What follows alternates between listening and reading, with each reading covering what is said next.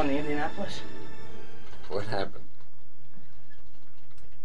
Japanese submarine slammed two torpedoes into our side, Chief. He was coming back from the island of Tinian to Leyte, just delivered the bomb, the Hiroshima bomb.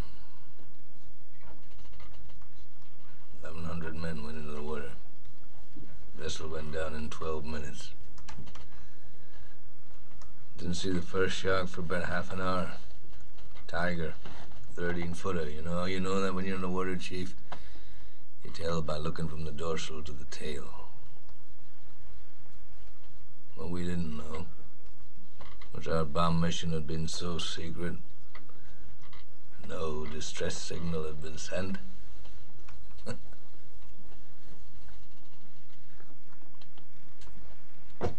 They didn't even list us overdue for a week. Very first light, Chief. Sharks come cruising. So we formed ourselves into tight groups. You know, it's kind of like old squares in a battle, like you see in a calendar, like the Battle of Waterloo. And the idea was, shark comes the nearest man, that man he start pounding and hollering and screaming. Sometimes the shark would go away. Sometimes he wouldn't go away. Sometimes that shark, he looks right into you, right into your eyes. You know the thing about a shark, he's got lifeless eyes, black eyes, like a doll's eyes. When he comes at you, doesn't seem to be living until he bites you. And those black eyes roll over white, and then. Oh, then you hear that terrible high pitched screaming. The ocean turns red. In spite of all the pounding and the hollering, they all come in. They rip you to pieces.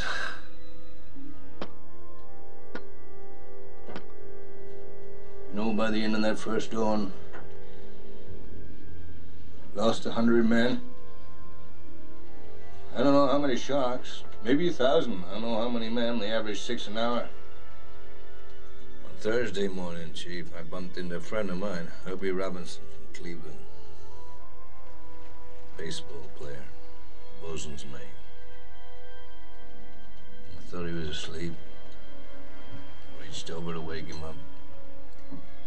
Bobbed up and down in the water. It was like a kind of top. Upended. Well, he'd been bitten in half below the waist. Noon the fifth day, Mr. Hooper, Lockheed Ventura so she swung in low and he saw us too. A young pilot, a lot younger than Mr. Hooper anyway. He saw us and he come in low. And three hours later, a big fat PBY comes down and start to pick us up. You know, that was the time I was most frightened, waiting for my turn. I'll never put on a life jacket again. So 1,100 men went in the war. 316 men come out. And the Sharks took the rest June the 29th, 1945. Anyway, we delivered the bomb.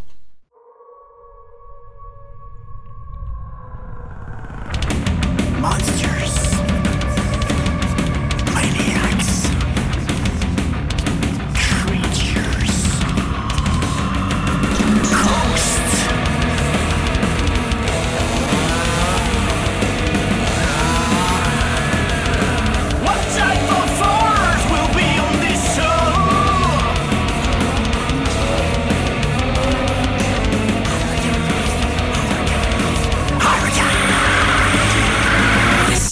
What's up, and welcome to the Horror Cast. We are a bi weekly podcast where we talk about all things horror.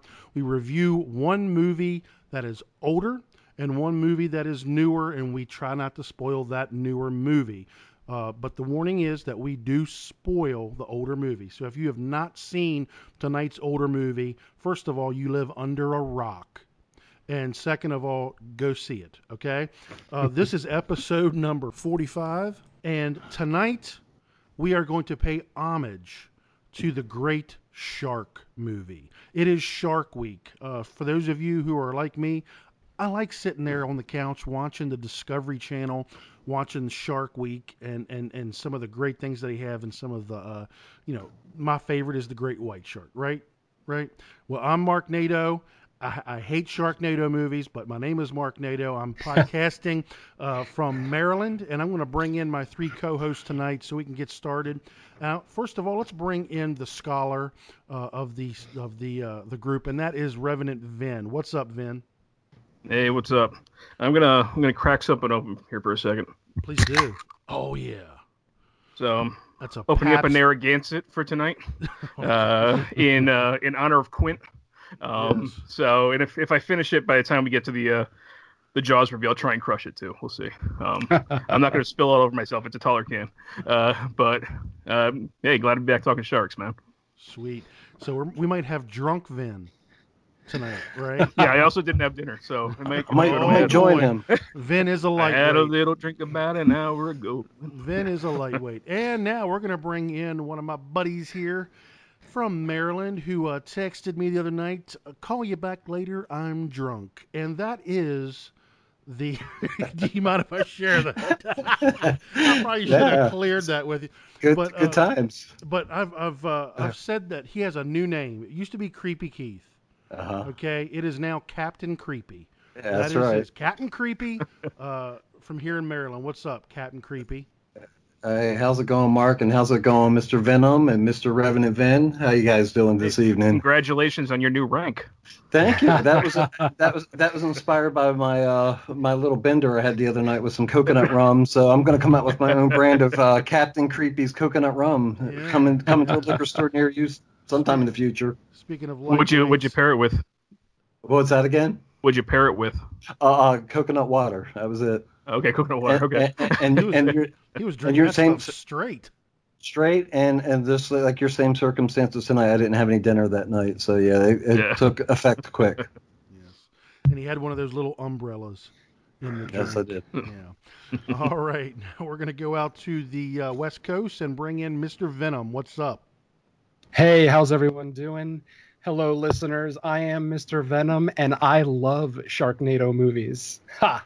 Oh, gosh, man. I, I don't know. Shout out to I'm not- Don and Nelly because I know that guy loves him a Sharknado movie. I Damn right. guarantee you he does. Um, I don't know. There's just something. Uh, actually, for those of you who don't know, I was looking for a uh, podcast moniker, you know, and people were saying, oh, you should just be like, uh, you know, I don't know what they were saying, but uh, Captain Creepy Keith came up with Mark Nato. and I just is thought it was catchy, you know. So I, I even though I hate the Sharknado movies, uh, I thought It it was- was, a it cool was- name. It was that or Mark Marquis Mark, and he did not like that name at all. So it- Oh by no, def- no, But by No. default, he went Mark Yep. Nato. that might Yeah. work. That might work better on another show that we're on. Yeah, Yeah, I, I remember um, uh, old back in the uh, the Killer Flicks days, um, uh, Slasher Matt used to call me the Mad Minister. Uh, that was one of the things he used Yes, to he call me. did. But yeah, I but remember that. I went with Mark Nato. Okay, that's okay. And Nice. I, You're I respect you, Mr. Venom, even though you like those sorts of movies. I just cannot, I cannot take that really bad CGI. And Oh, hey, no. let's let's have let's have a cameo from every B list, not even B list, B list, yeah. D list Thank you. actor. Yes. Uh, No, I, I'm not going to sit here and defend those movies. I'm not going to say that they're cinematic masterpieces or essential viewing by any stretch of the imagination, but they are bad movies that know what they are. They're not trying to be Jaws. They're not trying to be Orca. They know that they're schlock and they're camp, and they just bring it more and more with every chapter to the point where at the end of the last movie, the entire world is destroyed. I mean, how epic is that? Sharknado destroys the world. They're fun bad movies like The Room, right?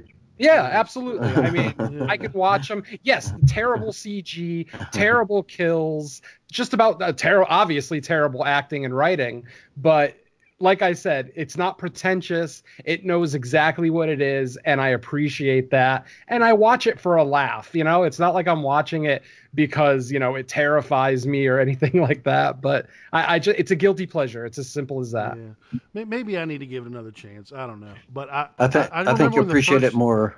Uh, you'll appreciate more if Revenant Vin does a blog about it. Yes. I, I do did, remember. I, I do remember uh, when the first Sharknado came out. Uh, Mhm. Wasn't it like a Super Bowl night or Uh, it may, and it it was it was blowing up the internet. It was Mhm. blowing up Twitter, and people were like, "Oh man, you got to see this Sharknado!" And I was like, "Oh my gosh!" I turned it on, and it was like, "Oh, this is." Well, yeah, I mean, you got to realize we live in a world where original ideas are kind of going extinct. So when you see, when horror fans like us see something new and different, even if it's not good, we'll give it the time of day. We'll, Yeah. you know, I, I genuinely appreciate any director and writer that are going to try to do something different. I'd rather see somebody try something new and fail than do the same crap that we've seen for 40 years and and it just be like a middle of the road, you know, movie that we don't even talk about 2 years from now. So, yeah, I, I you know, it, it's I, I'm sitting here with an ear to ear grin on my face because I get to talk about Sharknado for 5 minutes. yes. Well, you know what? I will hand it to them. It's become a cultural, you know, touch point. It, it's one of those things. Everyone knows Sharknado, uh, and you know, Ian Ziering, he needed work. oh, hey, Okay, all of he them. needed work. Uh, Tara Reid needed work, you know, after her botched boob job, and she needed to get that taken care of. And you know, it's just, uh, you know, it is good. What are they up to now? Six? Uh, yeah, this is going to be the last one on August 19th. Sharknado 6 airs and uh, so it's going to be it's going to be a bittersweet day for me.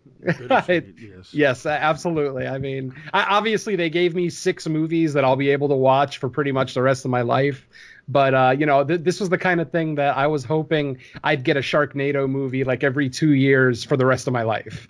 And obviously, you know that that's never that's not going to happen. But you know, we only got six, so yeah. Jerry. I could see Jerry, like 85 years old. hey, I gotta watch Sharknado 117 is on. here. But uh, anyway, it's it's been uh, it's been fun. So I'm glad to see it in though.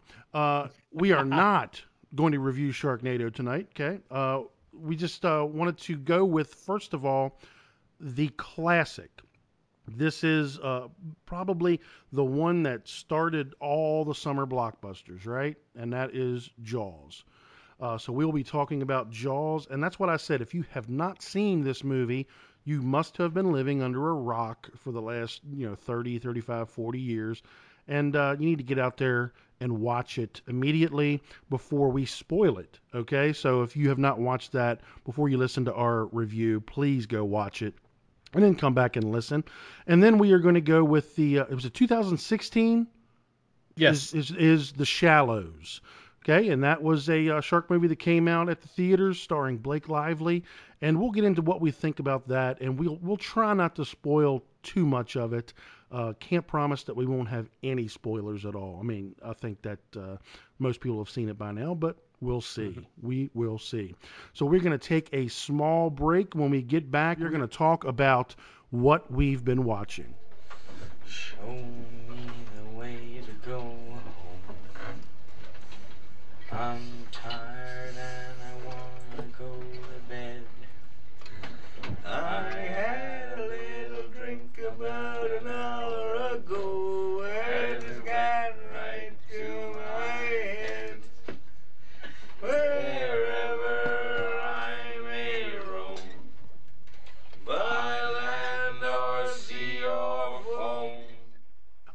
right, we're back, and it's time for what have you been watching?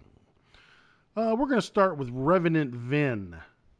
What have you been watching, man? And and uh, even if it doesn't have anything to do with horror, you know, what have you been watching? Hopefully, you've squeezed a couple horror movies in there. Yeah, just a couple. Um, not too much. I one of the ones that I saw that, um, of course, I'm always late to the party on things. Uh, but A Quiet Place, John John Krasinski's, Mhm. uh, you know, horror debut, at least you could say. Uh, definitely very impressive film. Um, you know, kind of shows that a a PG-13 horror film can still have a lot of tension, can still have, you know, bring about that anxiety. Um, really, very kind of cool creature designs. Um, great writing with the families. I, I really enjoyed that one. I thought it was pretty great. Mhm. Um, and the other one that I watched, um, not quite as good, uh, Truth or Dare. Yeah, Blumhouse's Truth or Dare. Um, yeah, they for some reason wanted to put their name right on there. Well, because Um, there's another, there's actually another franchise called Truth or Dare that's already up to their sixth chapter. Truth or Dare six came out this year. Oh my Uh, sorry, I missed that one. Oh no, no, Um, you're not. uh, I mean this this isn't a this isn't a horrible film. It's just not a very good film. Uh, you know, it's it's no Bye Bye Man from last year. Um, so it's you know, I, I would say this is a this is pretty middle of the road. Another one. This is another one that came out in the theaters. I don't need to say too much about it. Um, but you know, I I wasn't bored while watching it. I was totally fine with it. There were a couple goofy scenes with uh the face transformations that they do. Yeah, um, sometimes a little creepy. Sometimes it just looked really awkward. Um, and the ending was pretty goofy. Uh, Yeah. But there were a couple decent set pieces, and I did appreciate the fact that they tried to build tension out of the actual characters and their relations. Um, so yeah, they didn't always succeed at it, but I thought that was at least a valiant effort. So pretty middle of the road for me. But those are really the only two horror films that I've that I got in since last recording. All right. What about you, Captain Creepy? Well, uh, just like uh, Revenant Vin, I also watched Truth or Dare, but did not finish it. But I was that wasn't because it was bad or anything. But uh, I I attempted to watch it. I got probably three quarters of the way through it, so I'll have to go back and finish that one. And you guys were talking about Annihilation on the last episode, so I wanted to go check that one out, and I actually enjoyed that one up until the very end. I wasn't too good on the ending of it, but uh, other than that, I thought it was a really well shot movie. Uh, like you guys were describing, the uh, visual effects were uh, eye popping, and uh, it's worth checking out. And uh, get a little drum beat going on there, and then um, and also on uh, Mr. Venom's recommendation, uh, Zak Bagans' uh, Demon House. I just watched that today, and I actually did enjoy that. I, I didn't really say much about uh, uh, Ghost Adventures last time on the last episode, but my daughter has me watching that show all the time. So I tried to get her to watch this movie with me today, and she wouldn't do it. She thought it was too scary. I said it's just like a Ghost Adventures episode, but uh, I enjoyed it. I thought it was good, and uh, that's what uh, the three titles I've currently watched. Nice. All right, Mr. Venom, what have you been watching? Uh, let's see. So, uh, over the last two weeks, let's see. Um, two weeks ago, I saw the latest theatrical release in the Purge franchise, uh, just called The First Purge. Um, believe it or not, this is the first Purge, no pun intended, this is the first Purge movie I've ever actually watched. I have never watched any of the first three Purge movies. I always thought the concept was just incredibly ludicrous to the point where I, I I would just have so many questions and and I'd be poking so many holes in the plot that I just knew I wouldn't really be able to get behind it. So I just avoided it. But obviously now with the whole podcasting thing and and you know my dedication to kind of see as many horror films as I possibly can, plus I have a movie pass so at least it doesn't doesn't cost me anything. I went ahead and saw the first Purge on opening night and meh it's it's okay. I mean, it's I, I don't even really consider it a horror movie at all. I mean, to me, it's just an action film with people, you know, gang members with masks on. That's really all it is. There's there's not really horror type tension throughout the movie. There aren't any real gory or bloody kills. It's just mostly gunshots and you know stabbings, things like that. Nothing major. So yeah, that's the first purge. If you're I I, I spoke to a couple of people who actually are fans of the franchise, and most of them put this chapter somewhere in the middle. Not quite as good as the first or second, but better than the third. So, if you're a fan of the Purge franchise, check it out. You might enjoy it. After that, I saw a remake, uh, by far the worst remake I've seen this year, and that is uh, the remake of Herschell Gordon Lewis's Blood Feast. Now, I have a special attachment to the original Blood Feast because that was one of the first quote unquote gory movies I had ever seen, and it completely blew me away. I mean, it left me with my jaw open pretty much the entire movie. Like, you know, there, there's the famous scene of, you know, where Fuad uh, cuts out that woman's tongue. And for a movie from 19, I believe it's 63 or 64, um, that was that's a pretty intense scene of violence. And then there's of course other violent set pieces throughout it. Um, so anyway, I, I watched the uh, the remake of that, uh, released this year, 2018. And uh, the best thing I could say is, uh, yeah, just don't watch it. Just ignore its existence completely. It's not good. Um, I will say that the acting is better in this one than in Herschell Gordon Lewis's movie, but that's not really saying a lot since the acting in those movies, in Herschell Gordon Lewis's movies, aren't exactly stellar. So um, if you're a fan of the original, I would say avoid this one. There's no real need to see it. If you've never seen the original and you kind of want an idea of maybe what you're in for, go ahead and watch the new one. It's not, I mean, it is terrible, but but I, I, like I said, if you're not familiar with the franchise or with Herschell Gordon Lewis as a filmmaker, go ahead and check it out. You might hate it less than I did. Who knows? Some people might actually like it. Uh, and then after that, I saw probably the best movie I've seen over the last two weeks. That's called The Devil's Doorway. Um, for people who know me, they know that two of my favorite subgenres of horror are found footage and demonic possession. And this movie, of course, combines both of those um, very successfully. Uh, I was very happy with this movie. It's a quick movie. It's only about an hour and 15 minutes. It's very right to the action, right to, you know, all the demonic stuff going on. Obviously, there are. Um, the movie is set inside of a, a nunnery, uh, you know, where a bunch of nuns live. Uh, they also take in like questionable women, women of questionable morals, like you know, uh, pregnant teenagers, single mothers, drug addicts, things like that, criminals.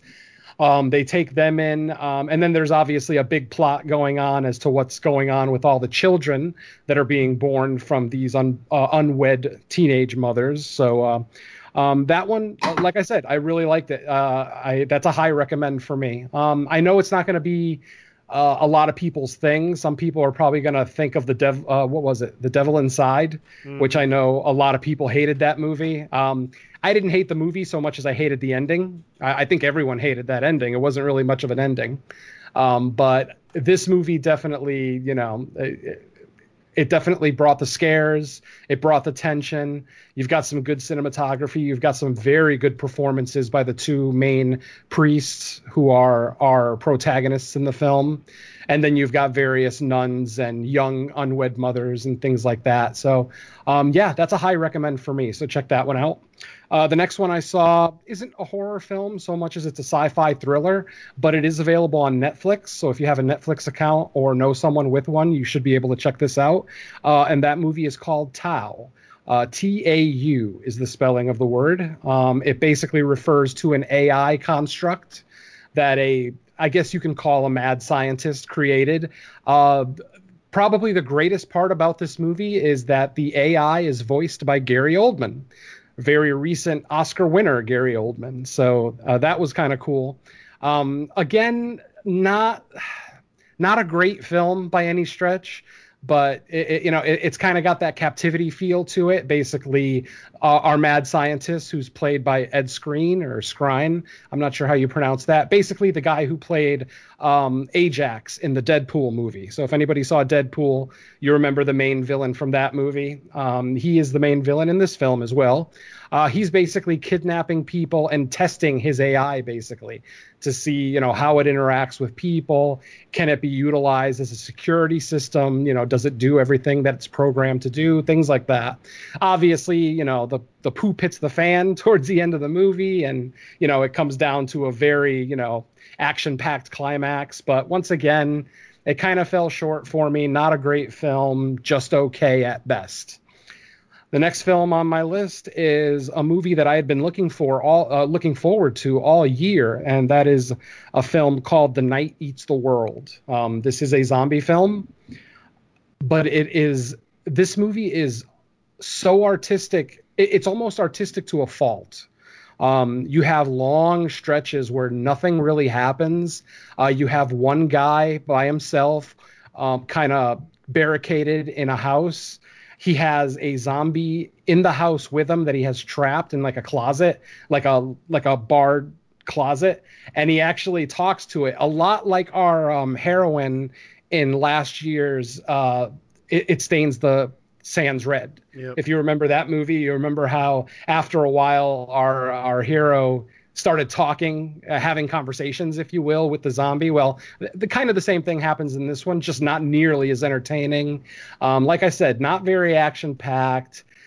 Um, and then you can even make an argument once you finish watching the movie, you can make an argument that maybe none of this even happened, that it might have been all in our in our um, protagonist's head. So, you know, without spoiling anything, uh, this movie I would probably say is above average. It's very artistic. So if you're into art house cinema, especially you know kind of slower paced uh, horror films, kind of like what A24 is doing, just not nearly as effectively. Uh, then I would recommend The Night Eats the World. And then, of course, the last movie that I saw in the time since our last episode just came out this past Friday in theaters, and that is Unfriended Dark Web. Now, I was a big fan of the first one. Uh, the first one was a big surprise to me. Uh, I went to see it, obviously, for podcasting duties, but I was genuinely surprised by the first one. I, I was engaged. I thought the kills were pretty original, nice and violent. Um, it had a nice supernatural aspect to it, so I, I definitely enjoyed that film. This film kind of flips the script a little bit in the sense that, and I don't know if this is much of a spoiler, but actually, you know what? I'm not even going to say it. Um, this film is still basically the same concept. A bunch of friends are uh, chatting, playing games on Skype, and then their Skype conversation is interrupted by a mysterious, um, you know, uh, person online and and, and it kind of just goes from there. It kind of turns into a weird murder mystery slash uh, slasher type film. So Same it- uh, same thing. Like uh, is it unfriended with the, you know, is it all like on Skype or video camera? pretty much, yeah. The whole thing is either on cell phone video or on Skype. Okay. Um, yeah, you, you don't really, yeah. The, so it's, I mean, for all intents and purposes, you can you can kind of consider it found footage, even though it's you know internet Skype video and cell phone video. So, um, I didn't hate this movie. I just will definitely say I did not enjoy it as much of the first as the first one. Uh, if you saw the first one, like I said, I already mentioned that it had a really cool supernatural element to it. Uh, surrounding the girl who commits suicide, you know, before the movie starts, and you know, it, it goes into like, you know, it spirals downward into a very, very dark ending. Uh, this one, meh. Uh, I feel like if you, if if any of you guys saw the movie The Den, uh, the Den is five times better than this film. So if you've seen The Den, there's no need to see Unfriended Dark Web. If you've not seen The Den and you've got a movie pass, hell, go see it. Uh, you might enjoy it, but then after you see Dark Web, go ahead and watch The Den so you can kind of see what I'm talking about when it comes to a, a more human based horror as opposed to a more supernatural based horror. Um, so yeah, that's my last two weeks. Yeah, I uh, I liked the Den. That was a under underwatched and underrated movie a couple years ago. I thought it was pretty cool, pretty original. Um, and I wanted to echo uh, the Night Eats the World. I, I watched that as well. I thought that was really good, uh, and I'd recommend it. Um, I haven't been watching a ton of stuff. Uh, I, I did uh, get a chance to download three movies on iTunes um, that all turned out to be foreign movies. Um, uh, one is called The Night of the Virgin. Did, you, did you hear this one? I have not. one? Okay, this was a pretty good uh, um, festival darling last year, and it, it's uh, uh, I believe it's I'm not sure if it's um, from Spain or where it's from, but uh, it's it's in um, uh, it's a foreign language film, so subtitles. But but this is a uh, it starts out this guy's at a club and he is dude he is so geeky. You know he's the virgin in the title, okay?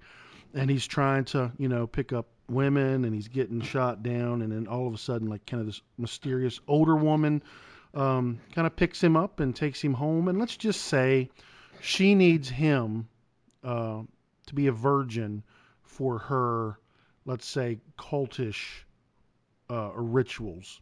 Um, and let me tell you, th- this is a pretty decent movie. Uh, it is very, I would say, like almost David Lynch, David Cronenbergy, uh, and very gross. There's a lot Oh, of bodily. There's a lot of bodily fluids and grossness in this movie, uh, but it, it, it's art, it's like kind of dark comedy as well. So I would recommend it. Uh, again, if you're not the kind of person that likes reading subtitles, you probably aren't going to enjoy this. But uh, I like a good foreign flick. The other ones or were called uh, Kristen, uh, not to be confused with Christy, that came out a couple years ago. Mhm. Um, and this is more of a uh, like a thriller uh, horror, and it's a it's a lady who is in her uh, late twenties. Uh, I'm just going to read the synopsis. It'll be, be better. Uh, on January 1st, when cleaning the mess of last night's party, she gets terrorized by an unknown person. Kristen was supposed to do this with the help of her boyfriend, but he doesn't show up or pick up his phone. In the meantime, someone keeps calling Kristen, asking her to step outside. This person seems to know all about her, more than anyone alive should. When the first drop of blood is spilled and Kristen's world turns into a nightmare, she has to find out who is doing this and why. Um, I wanted to read that because it was it's just hard to explain. It's just it's just a uh, somebody terrorizing a, a girl that's all alone, uh, and it kind of reminded me a little bit of when a stranger calls. Uh, And it, it's very uh, claustrophobic. It's it's more of a thriller, a tense thriller than it is straight horror. But I enjoyed that as well. And the next, the last one, I'm just going to mention it, even though I did not finish it. I've only gotten about 10, 15 minutes into it. It's called Haunted uh, and it's uh, a girl inherits uh, her father's old house, and of course she goes up there. And can you guess what? can you guess what? The, ha- the house is not haunted. It- yeah, yeah, it's not haunted at all. It's a comedy. Yes! No, uh, the house is haunted. So, um, you know, those are the three movies that uh, I started. Uh, I either watched or started to watch, and, and the reason I watched them is because I'm always looking for something that I haven't heard of, that I heard haven't heard anybody else talking about, and those are three movies that uh, I definitely um, say you should check out. So, uh, and that's about it. And I've got, like I said, I've got tons of stuff on my iPad ready to to binge. And I just, oh yeah, I saw another one called, um, oh what, Another Soul. Yeah, I saw that. Okay. Oh what what a piece of crap. Yeah, I think I fell asleep. yeah, it was bad, bad, bad, bad. And the only reason I watched it is because on my iPad it was number one because it, it started with A. Oh, uh, terrible. another soul. But uh, yeah, yeah, not not good at all. Uh, pretty poor filmmaking. You know, it's not it's not even it doesn't even look good. Mhm. So sometimes you can get away with a film not being that great because it's shot well, and you can see some, um, I guess you would say some potential in the filmmaker. Nah, nah, it's like somebody just shot this on a, uh, you know, a, a camera they rented. It's not even a you know a movie camera. It, it just so skip that one. So, but I promise uh, in two weeks I will have watched at least at least a dozen more movies. Okay, so I'll have some more stuff uh, for. Oh, and I did forget uh, on your recommendation, Mister Venom, and it's not strictly on your recommendation because it was on my list. I watched Cargo Ah, on Netflix. one of my favorites of the year. Eh. Uh, yeah, I, it is a very divisive film. It's a very emotional film. I mean, uh, I mentioned it during my review on on my other podcast, just the movies, and um, I, I, I it, it literally brought me to tears. I mean, I, I actually uh, that ending was very powerful in my opinion. Even though I had a little bit of a problem with some of the decisions that Martin Freeman's character made throughout the film, especially early on involving his wife. Yeah. Um, e- even with all that, that ending really struck me for some reason. It really struck a chord, and I'm not a parent, mind you. Uh, you know, I, I don't have children. I have no plans on having children, but that ending legitimately, you know, I shed a tear or two. So, hit, it so I, hit you in the feels. a little bit, yeah. But I also understand why some people wouldn't like it because it's not it's not the most action packed zombie film. It's not you know it's definitely not a Romero style you know film by any stretch of the imagination. So and Well- and it does it does tend to try to get a little artsy at times. Nah. Well, let me tell you this: I didn't hate the film. Mm-hmm. Okay, I, I, like the film, but it's definitely not going to be anywhere near my top ten.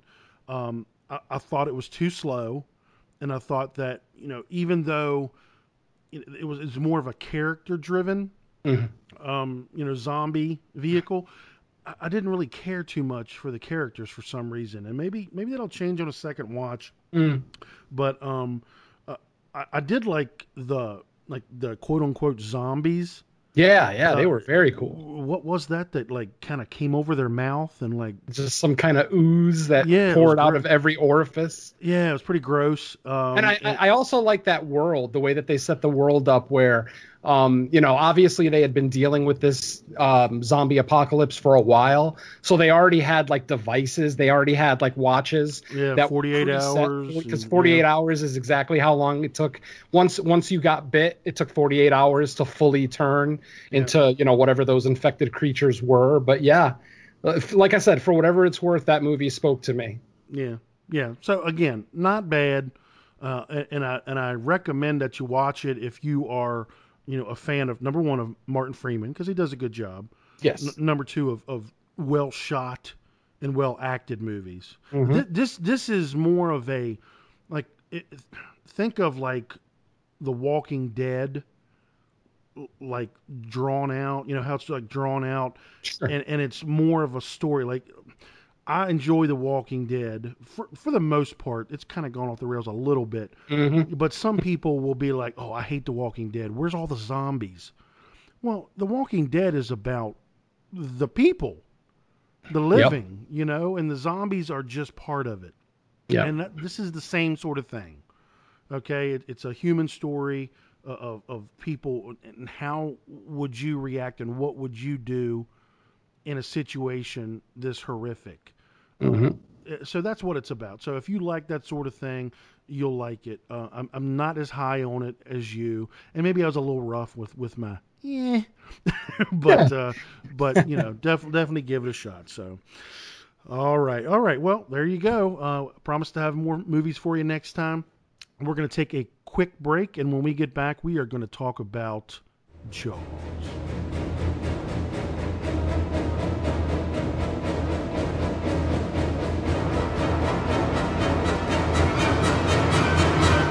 Right, we are back, and let's get into the first of our two feature reviews, and this is Captain Creepy.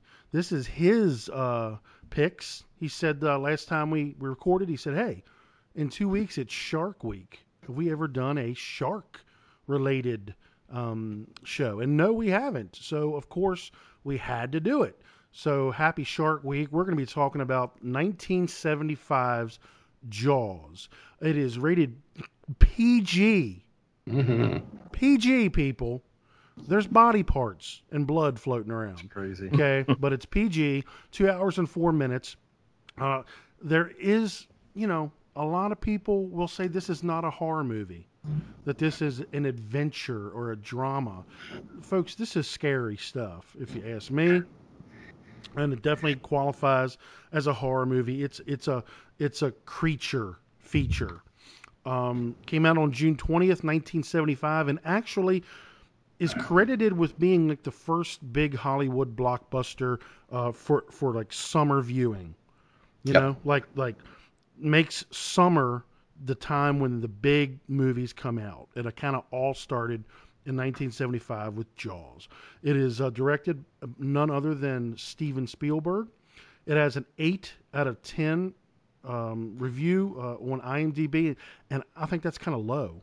I really Yes. do. Very. Uh, 97 on Rotten Tomatoes. yeah, Much I better. mean, it's got 484,500 reviews, but 8 out of 10, I, th- I thought that was rather low. I Uh, think so written by Peter uh, Benchley, who was the guy who actually wrote the novel, uh, and then he adapted it for the screenplay. Stars Roy Scheider, uh, who, by the way, was not a very nice man. At least that's what I've heard. Robert Shaw, who was quite the drunk. Richard Dreyfuss, uh, Lorraine Gary, uh, Murray Hamilton as the mayor, Carl Gottlieb, uh, Jeffrey Kramer, and you know a few other people here and there uh, that uh, you probably aren't going to really know. But let me tell you, uh, this is a benchmark movie. If you've not seen it, like I said, this is the last time I'm going to say it.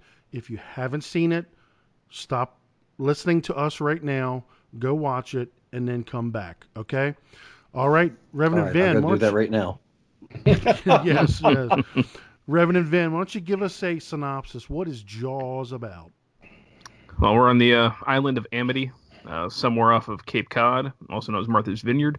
Uh, but we've got a island that is just about to see its um, vacation revenue coming in for beachgoers, and right at that time, a 25 foot great white shark stakes its coastline out as its feeding ground, uh, begins eating the local populace. And then we have Chief Brody trying to trying to solve the case. He's a city guy who's retired to the island. Um, he's not much for the water.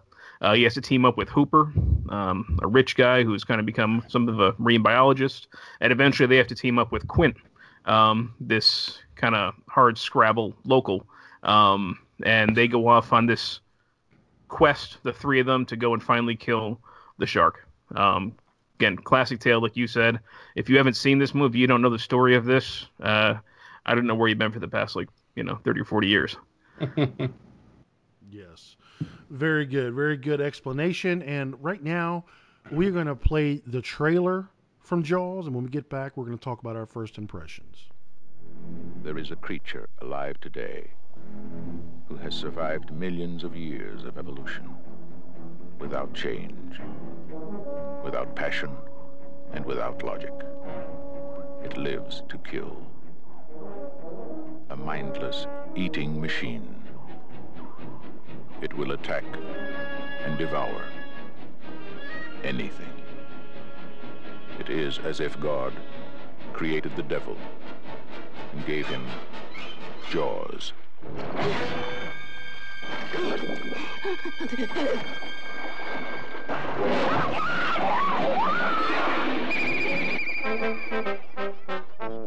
This is Universal's extraordinary motion picture version of Peter Benchley's best-selling novel, Jaws. I just found out that a girl got killed here last week. And you knew it. You knew there was a shark out there. You knew it was dangerous. But you let people go swimming anyway.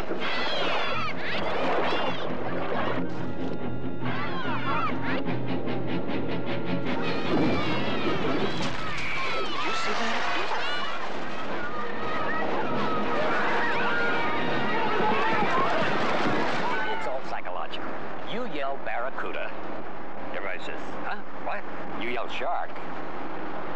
We've got a panic on our hands on the 4th of July. Is it true that most people get attacked by sharks in three feet of water, about 10 feet from the beach? Yeah. What we are dealing with here is a perfect engine, uh, an eating machine. We're not only going to have to close the beach, we're going to have to hire somebody to kill the shark. Bad fish. But I'll catch him and kill him. Did you hear your father? Out of the water now! This shark, swallow you whole. You're gonna need a bigger boat. That's a 20 footer. 25. Three tons on them.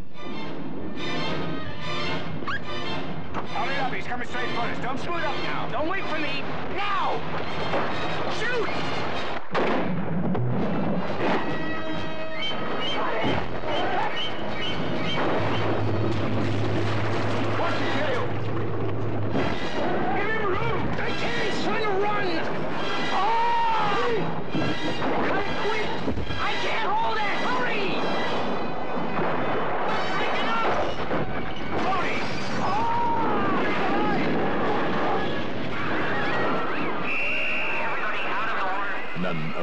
Fantasies of evil can compare with the reality of Jaws. Roy Scheider, Robert Shaw, Richard Dreyfuss, Jaws. See it before you go swimming. All right, we are back. First impressions. Let's go with uh, Captain Creepy. When is the first time you saw Jaws, and what is your first impression of it? First impression, uh, I didn't actually see it in 1975 because I would have been four years old. So yeah, definitely didn't see it when it first came out. But uh, when I was a little bit older, uh, probably eight or nine, I remember people walking around with Jaws T-shirts, and that was probably my first impression of that. Was probably something pretty cool since it was, you know, pop culture and somebody's actually wearing a shirt of it. So I probably didn't see this movie. Probably, I would have to guess, probably in the 80s, probably around 84, or 85, and I could see why people it scared the uh, the general public out of the water when this movie came out. They didn't want to go back. They have a new commercial. It's a, a Dodge commercial that they're showing for Shark Week. If anybody's watching that right now, uh, where everybody is just hanging out on the parking lot because there's a sign up that says "Danger Sharks." So it's uh, pretty. Re- reminiscent of uh, what when this movie came out, what kind of effect it had on people. Yeah, they say they say that the uh, the beach, the beach, um, I guess not traffic, but the beach growers kind of really uh, went down uh, in in the, the subsequent years because people had a phobia now. uh, Mhm. about, Surprise, you know, surprise.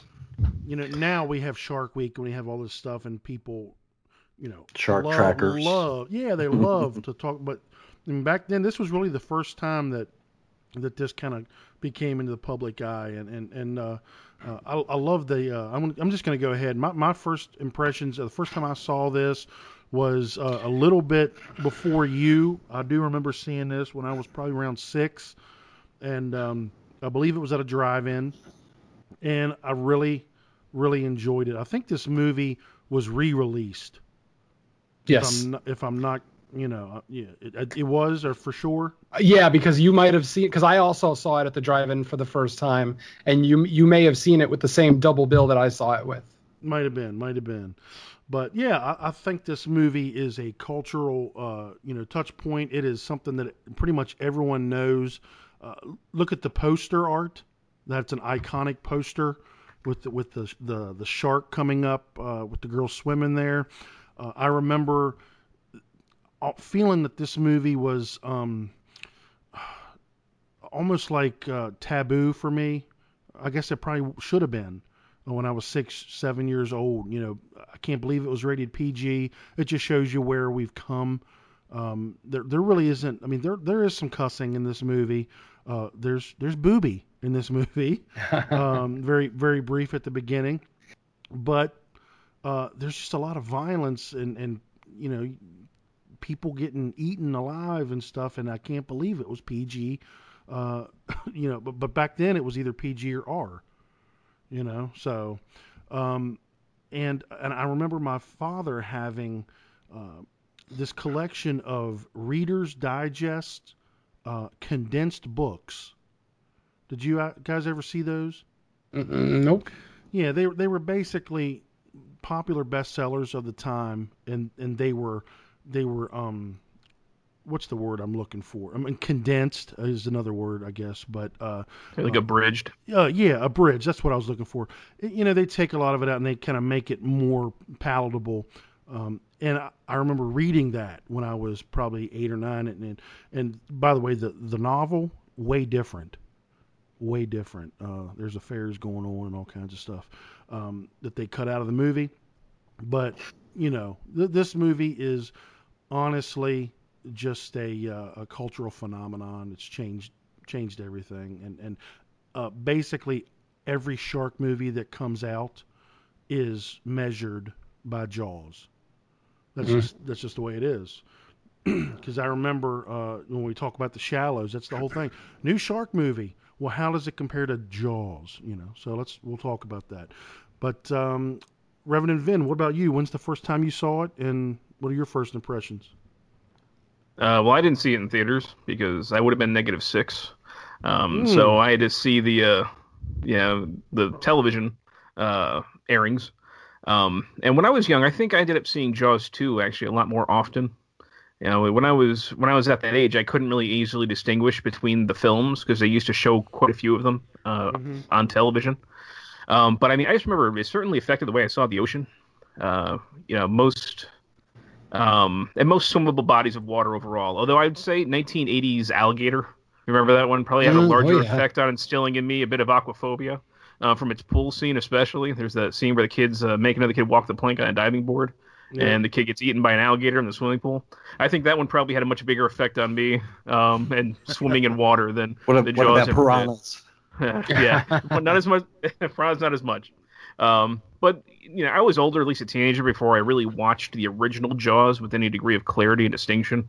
And I remember just being surprised by how good of a film it is. I mean, I was caught up in the adventure, I was invested in the characters, and I recall being just floored by Quint's monologue, which I consider one of the absolute greatest in film history. Mm. Um, and I mean, it's I'm still uneasy around the ocean.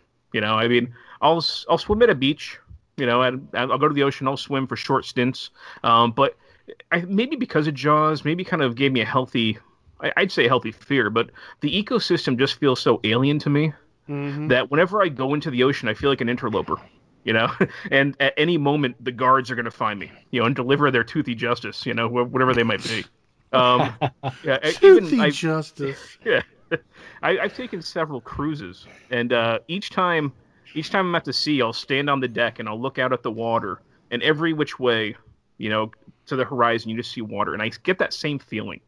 And I feel like again, like I'm kind of part of this invading force that any moment is going to kind of plunge unprepared into this enemy territory, um, and I just feel totally unnatural in that environment. Um, yeah, I'm, I'm a complete landlubber.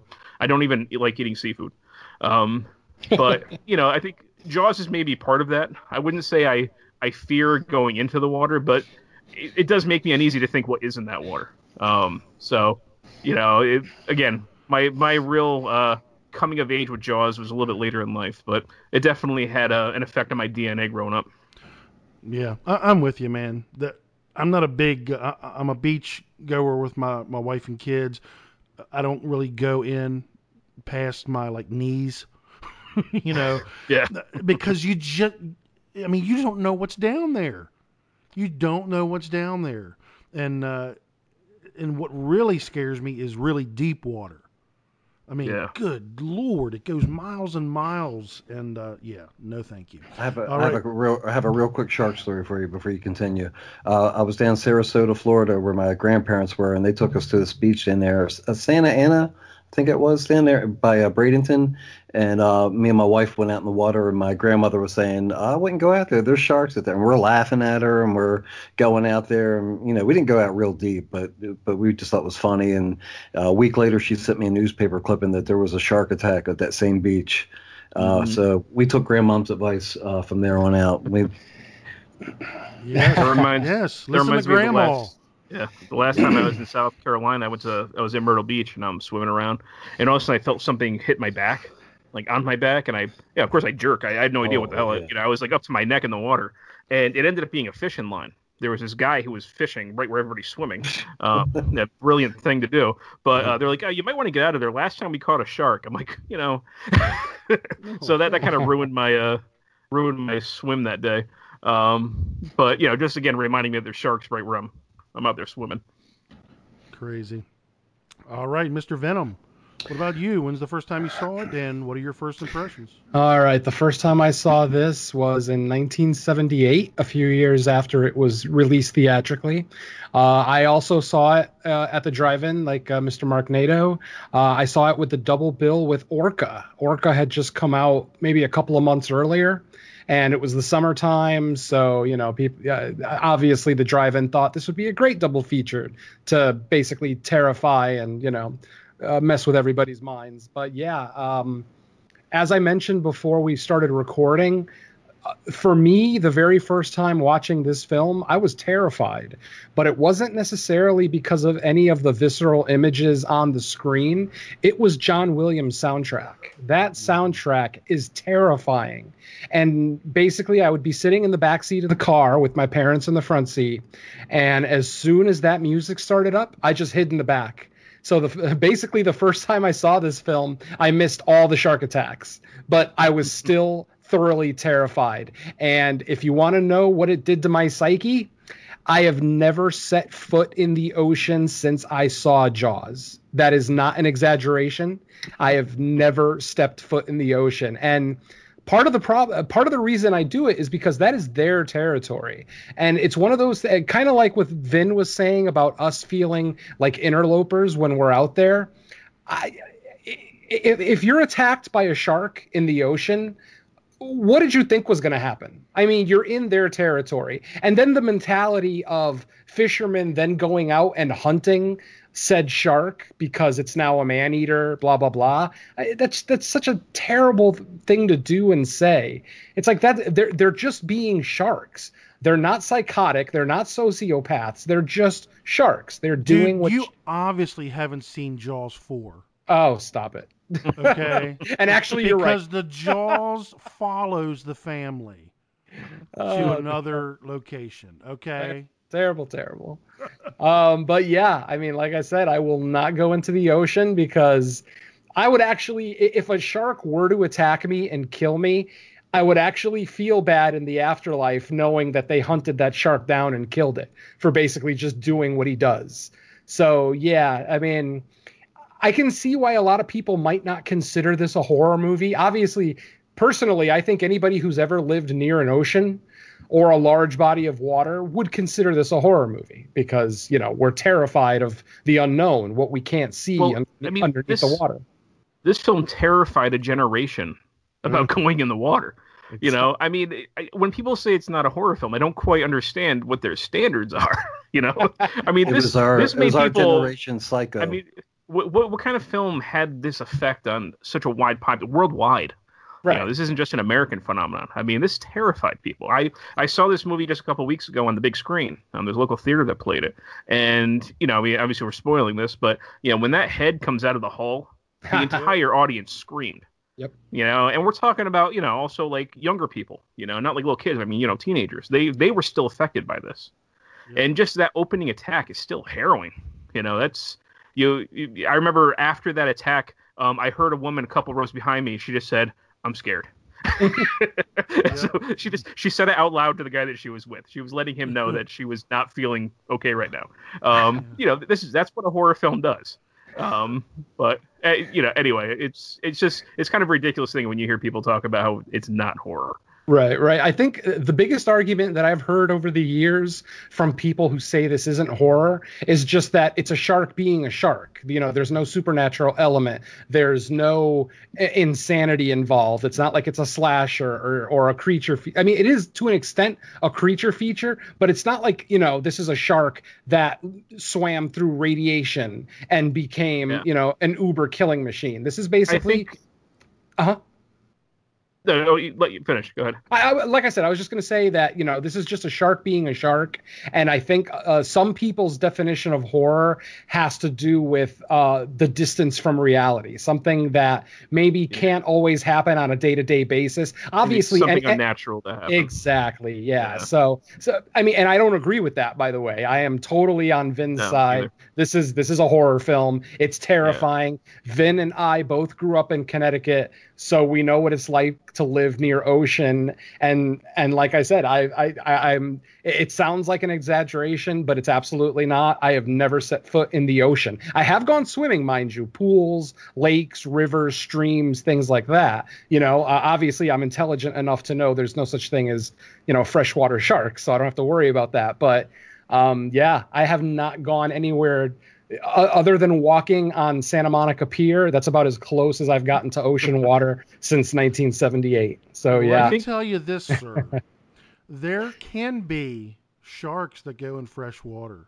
Oh, If they're- thanks for terrifying if me. It is, if it is attached anywhere, like if like brackish water, which is a mix or whatever, yeah, they have found. Um, What happened in New Jersey, right? yeah, 1916. they found bull sharks, tiger sharks. Yeah, uh, I mean it's rare. and in the movie Shark Night, they had them in freshwater in that movie also. Exactly, exactly. But, And that's Jerry, I think we, you- that- that's what we base our, uh, uh, you know, That's- our that's where your knowledge came facts from, right. Yeah, Shark Yeah. Night 3D. But Jerry, I think you do bring up something interesting because this both these films would often fall under the eco horror category. Yes. You know, but like usually eco horror, those films revolve around the premise that humans are somehow harming or dangerously altering the environment or nature, and then the attacks from nature or the wilderness are seen as some kind of retribution. You know, but both of these films are actually notable for having sharks that attack due to no fault of the humans, but simply because the shark has staked out a claim and the humans are its meal. You know, Mhm. I mean, the victims are largely innocent, and the fear that these films exploit them. I mean, that's what horror to me is about exploring and exploiting fears, not about unnatural. Um, but it comes from something very basic and primal and unmoralizing, and that's just the fear of being eaten. You know, the fear that we humans go into the water, which is not our natural environment, and encounter a predator against which we stand no chance. Um, but yeah, I, I think that that to me is absolutely horror. Yeah. Yeah, I don't think there's any question that this is a horror movie. Uh, I, I definitely don't think that a horror movie has to have supernatural elements. I mean, it, it can be you know, just real life horror, and there's Yeah. there's not much scarier than getting eaten by a shark. And don't forget Especially- that about the uh, hor- horrific scene of the floating head. That one always got me. Oh yeah. Yeah, but uh, you know, there, there's just nothing nothing worse than getting torn apart by, you know, not not even just a small shark, a 25 foot eating machine. I mean, like that that scene where Quint, uh, it's Quint, right? Yep. Quint. Yeah. Yeah. When when he gets eaten, that is, to me, that's the scene that sticks with me Yeah. uh, because you know he, he's fighting it off, but he's sliding down in there, and then the shark bites down like right around his belly button, a little bit hot, and he's like spurting blood out of his mouth. It's also so tragic what we've just Oh. learned about him. yes, You know, because he you want you want to see him be the one that takes this thing on. Yeah. He's the toughest one out of the three, and then he's picked off, and you're like, you know, it's it, it just makes it oh, their whole situation that much worse. Mm-hmm. Yeah. Now, now, one thing I will say: a lot of people think that this movie is boring. Ugh. okay as far as like you know people who want, who want nonstop action and and horror uh th- this movie is this is on par with say the exorcist Yes. you know when, when we think about horror movies that are just good movies uh, we talked about when we talked to the the Exorcist episode is five hours long. People, I mean the the Exorcist is just a fantastic film. This is the same thing. Uh, this is a fantastic film. It won three Oscars. It was nominated for more. It won. Uh, it, it it was nominated for Best Picture, and you know what it lost to? Ooh, 75. Uh, ugh. One flew over the cuckoo's nest. Oh, okay. Uh, I gotta agree with that actually. yeah, yeah. Uh, uh, but it did win uh, Best Sound. oh yeah. Okay, and and there's some some really good sound work in this. Um, it, it won for Best Original Score. You know, that the music that scared Mr. Venom, young Mr. Venom. Um, and what else did it win? I think it won another one, a Best Film Editing. Yeah, so this was recognized by the Academy. You know uh, that it wasn't just a horror movie, man. This was a fantastic film, and this this one really put Steven Spielberg on the map. Oh yeah. Yep, yep. Um, let's talk about what are, what are some of the things that you enjoy about this movie. I, I'm going to go first. I'm going to say uh, the acting. Um, I, I think it, this movie is like perfectly cast. Uh, I, I've heard lots of stuff that um, uh, Roy Scheider was not a very nice person and kind of butted heads uh, with I've heard that somewhere before too. I Yeah. don't know if it was from you guys, but yeah, I've heard that. Yeah, with pretty much everybody, and and actually, I can't even believe that he came back for Jaws two, but I think it was like contractual. He he had to do it, and he was he was even worse on Jaws two. uh, I heard that Richard Dreyfuss, who by the way is one of my favorite actors. Yeah, I like him Uh, too. uh, yeah, I like Richard Dreyfuss, and he's funny in this movie. Oh, he's great. yeah, yeah, he's he- really He's probably who I like the most. yeah, he's got a good personality in this movie. Um, he's the guy that, you know, he knows. You know, he knows because he's the uh, what is it, um, the marine biologist. You know, and he's been around sharks and he knows sharks and and he knows that the shark that they caught that's not the shark. Listen to me, listen to me. You know, no one's listening. Uh, Roy Scheider is is, you know, he he wasn't expecting this. He just wanted to to kind of live out his his uh, retirement years, right? and and, and uh, the mayor Murray Hamilton, what a jerk! Ugh. You know, this is this is uh, Fourth of July coming up. This is our town's livelihood. Uh, we're only we're only closing this beach for 24 hours. It'll be back open. Uh, you know, uh, it, it makes you think of what what are people's motivations? You know, uh, money. uh, That's it. Or or children can be eaten by a large shark. Oh, okay, we'll take the chance because we can't, you know, we can't stand losing some money. Uh, yeah, and then Robert Shaw, uh, man, I, I, this is another thing. I've heard he showed up pretty much drunk to to most of the shootings. Well, he was a character. Method actor. There you go. Yeah, method acting. Well, it worked for him and uh, uh, Richard Dreyfuss in that drinking scene. Yeah, what? Yeah. I, I think that he might have actually been drunk. Uh, during it probably scene. was. Well, I mean, a I few believe things that you're talking about, Mark. I mean, one of the things is it- just the acting, even aside from the characters. The fact that I mean, I guess that you know, it's famous that the shark almost never worked, right? So because the shark was constantly not working, these actors actually had time to like you know to work on their characters and to work on ad libbing. Yeah, I know that uh, that- that whole scene where, um, you know, uh, Brody is uh is kind of having he's sitting down with his kid and they're mimicking each other Yeah, like yeah, you know yeah. he'll do something that's something that happened on the fly you know and uh his wife's line about you know you want to get drunk and fool around that kind of stuff like those are all things that they were ad-libbing as they went through and the fact that they were able to do that i think their performances come off as so much more natural you know they don't they, they don't feel like they've you know like they just read their lines a few minutes ago which is something Mm-hmm. unfortunately that films today don't get the luxury of you know everything is such a tight you know quick shooting schedule um but even aside from the acting, I think that the characters, one of the things I love about them is they're they have these wonderful contradictory aspects.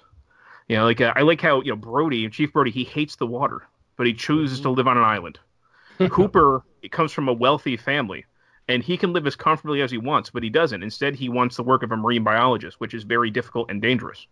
You know, at least the way that they depict it in the film. And then you have Quint, which is just this fascinating character because he resents Hooper for his wealth. You know, he hates Hooper the fact that he's not blue collar. Yep. You know, despite the fact that he has way more in common with Hooper than he does with Brody, but he respects Brody because Brody's br- blue collar. You know, like that whole scene when Quint is sitting kind of in the town hall, he's talking to the town council. You know, I think he says he'll kill the shark for what, like ten thousand dollars or something like that. You know, Yep, yep. he's not talking to his fellow working class fishermen. He's talking to the island's elites.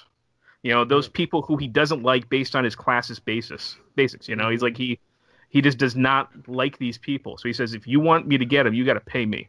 You know, and it's the same kind of animosity that he shows towards Hooper, and that's why that that drinking scene that you know uh, that that Captain Creepy was just alluding to, um, where they're getting drunk. That that's what it's such a great character moment for all three of them. Yeah. You know, where the they're- walls, they're- the walls come down. Oh yeah, I mean, you know, Quint sees that Hooper has done legitimate time at sea. As they're comparing scars, you know, he's willing to endanger himself. Hooper finds out that Quint was on the USS Indianapolis, and then you know, all three of them kind of you know joined together singing "Show Me the Way to Go Home." You know, it's it's just this terrific. Like, I mean, I don't know what is it like ten minutes maybe or something of screen time. This whole thing, but it's one of the most. For me, it's like one of the most perfect chunks of ten minutes of any film. I, I absolutely adore it. And, and you know, I've heard people say that that is the most boring part of the film, and I'm Oh like, my They don't know movies. And No. I'm like, what are you talking about? That's like Ugh. the best part of the film. And and did you notice, like when they're comparing scars, Dreyfuss looks like at his stomach. Did you notice that? Yeah. No. Yeah. Mm. He never pointed it out because they're all you know they they got their legs up. Look at that! There's a tiger shark, you know, or whatever. and and uh, Dreyfuss pulls his shirt up and look. Not Dreyfuss. Um, Schneider. What what was his? Uh, Brody. Brody looks down. He pulls his shirt up and looks down, like almost like it was like an appendix or something, uh, like appendix scar, because he didn't he didn't have any of those. Scars, Oh, okay. you So he's about to show it, but he doesn't. That kind of yes, thing. Or, yeah, he's like he thought like yeah, this appendix scar is gonna look like pretty sissy compared to what these guys are. Uh, I, that's what- that's what I took out of it. Um, yeah, but and and the good thing about this movie and the characters and the acting is just just like we were talking about with uh, Cargo, you know. Yeah, it had some um, some some good things in it, but I just didn't care uh, the movie couldn't make me care about the characters that much. Like this one, I I cared about the characters. Like I I was I was glad that uh, Richard Dreyfuss got out of the cage alive. Mhm. You know, and when he went down, like my wife was watching it with me, and and like I said, my seven year old son, and seven year old was like, he's going down there. And I was like, yeah, and then that, that I mean, it almost got him. There was some there were some moments there that you thought, you know, if, you, if this is the first time you saw you've seen this, th- it could have been curtains, okay, for Mhm. Richard Dreyfuss. Uh, Mhm. But he, he gets out and he swims down and hides or whatever, and and, and even at the at the end, you know, when uh, when it's just uh, uh, Hooper on the um, not Hooper. Brody. Yeah. Brody on the on that that little tiny bit of boat that's still you know Yeah. he's trying to. Show, I mean, it was like exhilarating, and I was I wanted to cheer. Oh, yeah. When, when yeah, so uh, it was just uh, it. I understand how some people say it's kind of like an adventure movie because it's like, you know, there's half of the movie where it's the shark is attacking these these people in this beach and and you know it's very um you know tense and Well, then they kind of the three these guys go movie. yeah these three guys get on a boat and Yeah. they go out and there's like this almost like this adventure music Yeah, exactly. I mean, John Yeah. Williams goes from the dun you know, to the kind of horror theme to this adventure music, and you know, it's it's a horror film, and it's also an adventure film. It doesn't have to be either or. You know, it just yeah. it switches gears. It's it's moving us along. it's almost like Moby Dick for um uh for Quint Oh, yeah, it's a total it's a total boys adventure. Yeah. You know, it's Yeah, but re- really, really good stuff, man. Really good stuff. Uh, what what what are some facts that you know about this shark, man? Uh, I know that his name was Bruce. I was going to say that. Well, Took mine. Uh, na- named after S- Steven Spielberg's lawyer. Ah, that's funny. I didn't know that. I, Yeah. I the one little trivia piece I know, which most people do, it's probably common knowledge, is that uh, a lot of it was filmed in a tank at Universal Studios in California, which I did get to see that on a backlot tour. Has it? Yeah. Has anybody else done that? I, I remember when I was growing up, I always wanted to go to Universal Studios and see the Jaws coming up uh, out of the water. I never did get to see that. Yeah, they did that. And then they actually take you on the back lot where they actually have the big holding tank where they filmed a lot of it at, and it but really puts your brain to perspective of you know how well they did with making it seem like all that was out in the ocean that they filmed. Um, I'm looking here. It says three Bruces were made. Uh, one was open on the right side, one was open on the left side, and the third was f- a full, you know, fully skinned. And each shark cost approximately a quarter of a million dollars. wow. Yeah, and and I think the one that was fully skinned is the one that only really, you know, they got to work most of the time. Like like like Vin said, it, it was a nightmare, and I think one of the things that uh, really works for this movie was by accident, and that's that you don't see the shark very much until the end, uh, Mhm. and that that is that is because it it would not work it kept breaking down and it kept you know and uh, yeah so they, I- they decided to keep it keep it hidden most of the time But what's great is that what Spielberg is able to do is, even though the shark is seldom seen, his presence is always felt. You know, whether it's the musical cues or the push of the camera, you know, like shark vision almost, or Yeah. the lingering shots of the water and you can't really see what's beneath it, you know, because it's all obscured or the light's reflecting on it or something. They they manage to always you manage to always feel the presence of this shark, even though you hardly ever see it. yeah definitely uh, uh, that's uh yeah the shark vision or whatever the point of view that was pretty cool uh, my son was like Who's that, Daddy? I said, That's the shark. you know, you see, that's what the shark sees. Everybody's legs kicking, and they see like shiny things and surfboards and and and stuff like that. And that's what they like. They like the shiny things. So that's that's why they want to eat us. But uh, this is kind of cool. When the the Bruce was built, the the fully skinned one, they never tested it in the water. And when they put it in the water at Martha's Vineyard, it sank, say to, it sank straight to the bottom, and they had to take a team of divers to retrieve it. you'd you'd think that a movie about a shark they would have tested it, uh, you know, before. But um, what else, guys? What else? Uh, you had mentioned earlier that uh, during the uh, SS Indianapolis scene, uh, that it seemed like um, Quint was very naturally drunk. Um, I was just reading, as it turns out, uh, the first time they shot that scene, Quint actually was drunk. He figured that since it was a late night scene with all three of them drinking, that he would be able to por- uh, portray um, a more believable, you know, drunk Quint. Um, as it turns out, all the footage was just terrible. He flubbed many, many lines. Um, you know, they weren't able to salvage any of it. So basically, what he did, uh, the actor Robert Shaw, he contacted Steven Spielberg and basically begged him to reshoot those scenes. And the next day, they went ahead and reshot the scene, and he absolutely nailed it. And he gave us the classic performance that we see now. So technically, he actually is sober that entire scene. All right. Yeah, I knew I knew there was something about him showing up drunk. Yeah.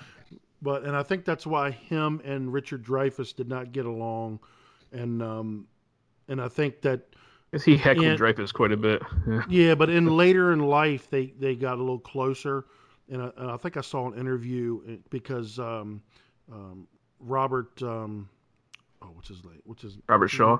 Robert Shaw passed away, Mhm. and uh, I saw an interview and Dreyfuss was pretty like choked up about it, you know. So I think he in, uh, eventually came to really really like him and respect him, but yeah.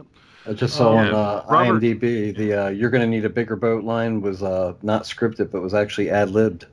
Yeah, that's that's what they were. That's what uh, Vin was saying, right? The the room to So breathe. much of it is yeah. So much of it is ad libbed. I love. Yeah. I just love that look on his face. That, cigarette is just like dangling. I guess that the Indianapolis speech. I mean, some of it. This is an instance where it was an ad lib because Robert Shaw actually helped to write that whole thing. Mhm. Um. So yeah, he was also he was a playwright and he was a writer in his own, you know, of his own accord. And he, uh, I guess that first an uncredited writer Howard Sackler had the idea to put Quint in the USS Indianapolis. Um, and he wrote like less than a page, and then John Milius actually took a crack at it, and he wrote like a ten-page speech. And Robert Shaw saw that, and he's like, "There's no way I can memorize all this." So he asked Spielberg if he could take a shot at it, and he pared it down to like about five pages. Um, but so yeah, a lot of that really is Robert Shaw's voice. You know, him, hi Nice. the, the words that he's choosing for it, which I think is, is pretty great. And actually, I was this is just kind of funny. I was uh, I was researching the sinking of the Indianapolis, just kind of look a little bit more into it, and you know, a lot of what um, a lot of what Quint says is pretty accurate. I mean, there's a few inaccuracies here and there. Like he says that it went down on the 29th of July, but it was actually just after midnight, so technically it was the 30th of July. I mean, little things you can nitpick. But one of the things I came across I thought was really interesting was the captain of that ship was a guy named Charles B. McVay III, and he was the only only ship commander captain in World War II to have been court-martialed. Um, they gave him a court martial for the ship sinking because this is the this is the worst, like largest single largest um, loss of life that the U.S. Navy has ever has ever had uh, with, with this ship going down. Um, and he was convicted of quote hazarding his ship by failing to zigzag, um, even though they actually got the Japanese commander who sunk it, and he said him zigzagging would not have helped. Um, but his sentence was remitted, and he was restored to active duty. He retired in 1949 as a rear, rear admiral. But even though a lot of the survivors of the Indianapolis, um, they didn't blame him for the sinking. A lot of the families who had people die, a lot of them harassed him throughout his life. Um, they'd send him Christmas cards and they'd say things like "Merry Christmas" or "Holidays." Our family's holiday would be a lot merrier if you hadn't killed my son. You know, and he'd get these things all the time. You know, going through life. And what was interesting that I, I started coming across that I thought was very odd, I ended up having almost a personal connection here. Um, kind of vicarious, but uh, he eventually it got to him too much. He ended up moving to Connecticut for like his last like six or seven years of life. And in 1968, uh, he woke up one morning. He shaved. He combed his hair. He pressed his his navy u- uniform, and then he went onto his front lawn and he took his navy issued revolver and he shot himself in the head. And he had a toy sailor in his other hand when his gardener found him. Um, so he killed himself uh, at 70 years old. Um, and in 1996, there was a sixth grader in Pensacola, Florida, who ended up doing research on him and talking to a lot of the survivors. And Congress ended up actually looking into it, and they exonerated uh, McVay post mortem. Uh, all the charges that they were brought against him in World War II were completely lifted. What I thought was interesting, this is my little personal connection here. Um, I was trying to figure out, I'm like, okay, he he seemed to have actually lived nearby me, not too far from where I live, just like t- a town over or so. Um, and I found out that where he was living was actually a place, if, as far as I could tell from the internet, because I, you know, it's hard to figure out information sometimes. I was looking at today, but today his property is like an upscale cottage, um, almost like a motel, but it's it's very expensive, like luxury cottages. Uh, a place called Winvian, and it turns out my my uncle who passed away a couple years ago from cancer, um, he was actually the main caretaker for that place for for years. Um, so I didn't realize that he was a caretaker of the place where the captain of the USS Indianapolis had killed himself. Um, so anyway, that was just you know when you go down the rabbit hole of the internet, um, just something interesting that I found out today that you know all because of Quint's speech, I started looking into it. Sorry, that was very long, cool. Long story. Uh, probably not a great payoff, but that was, that was my contribution. Very nice, very nice. Did you Hey, know what- Charlton Heston was rejected for the role of Brody? Oh, good. Oh, good. Thank God. I can't stand him. um, only one uh, one role that he was meant for. You know what that is. Soylent Um, Green. it's Planet of the! Apes. Uh, Oh, the- and be, the- before we totally get off of Quint, there you go. Nice. That's my, that's my can. did, did you did you did you was it was it with your head? No. No, Quint doesn't Okay. do it with his head. He crushed it with his hand. Okay. I Uh. I, I wish I had a plastic cup so I could do Hooper's Little rebuttal. styrofoam cup. Yep. Yeah. Hey, what about the uh, the famous um, the forward tracking zoom out shot? Love it. That that Yeah. is, I, that is, it, it, it's a just a feast for the eyes. I absolutely love that shot. For years, I was just, I, I was convinced that they had like two different cameras like stacked on top of each other, something weird like that. But man, I absolutely love that shot. Yeah, it, it's really cool and just kind of it, it, it's almost like a Hitchcockian uh, Yeah. type of thing. Very But, much. Um, just just knowing, you know, he's sitting there and he's on edge anyway because he's allowed this to happen. You know, he's the he's he's the guy that makes the call. Event, you know, the buck stops with him, mm-hmm. and he allowed the beach to be open. He's you can see his, every every time that somebody screams, he's up, and then his worst fear, you know, and it just pulls back and just a, just a great shot. Uh, this this Mhm. movie looks great, man. It looks great. I watched it in uh, in HD, um, and, and it's it's beautiful. It's Yeah. beautiful. Cinematography is absolutely stunning. Even the nighttime shots, like the, some of the really, really dark shots, you can still completely tell what's going on. You're not really squinting or having, you know, having to Oh, yeah. struggle to find out, you know, wh- who's that or what's this. I mean, it's it's masterfully shot. I mean, this is definitely, you know, uh, th- this is definitely pre, you know, fame Steven Spielberg or you know whoever his cinematographer was at the time. But yeah, just absolutely love this. Um, just the look of the movie as well. I mean, you got the, the opening kill in the movie, but I mean that sunset. Yeah. You know, it's just. It, I mean, obviously, it's a harrowing scene. It's it's it's horrible seeing her get killed, but at the same time, like it's just gorgeous. Mhm. You know, and even like the nighttime shots of the boat, and you can see the you know the, the shooting stars going by and stuff like that, and it's yeah, it, it's just a fantastically beautiful movie. Yeah. Yeah, yeah, and, and that that scene is just you know they they kind of um, strapped her to these uh, these weights and just like drug her through the water. Yeah. snapped her back and forth. I think she kind of got injured there a couple times, and um, man, it just really looked like something had a hold of her. Mhm. It was just you Yeah. know, pretty inventive the way they did it, and uh, it, it, it the sound. I was we were talking about the sound when she was like she was screaming, and then Mhm. it just went silent.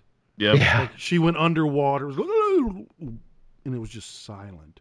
And Yep. the guys and her boyfriend's passed out on the beach, you know, and she just died out there. But uh, I mean, just the Yeah. way that they do that with the sound. I mean, even you know when you have uh when little was Alex Kettner, right? When he's killed, you have the whole panic of everybody running out of the beach and stuff like that, and then it gets quiet, and you just hear his mother yelling for him. Mhm. You know, it's just when they you know they do that that you know everything gets quiet, and you know you're focusing on that one thing, that one tragic thing. Mhm. and then, then they do the underwater. You know how things sound underwater Sure. Mhm. as well. Like they they do that, and then they come out of it, and then back to it, and it it's just got a lot of uh, nuance to it. It's Yeah. good stuff. It definitely earned its sound editing uh, Oscar. Random note for the uh, cinematographer Bill Butler. He also did Grease. He did uh, One Flew Over the Cuckoo's Nest and, Deliver- and Deliverance. So there you go. Wow. Wow. 75 was a good year for him. Man. Yes, it was. And and Rocky two. oh, did Oh, he? well. Let's see that one. And Rocky three. Oh, no. It's That's getting right, better. pal. That's right, pal. And and his uh, claim to fame really is 1991's uh, Hot Shots, starring starring Charlie Sheen. and 1997's Anaconda.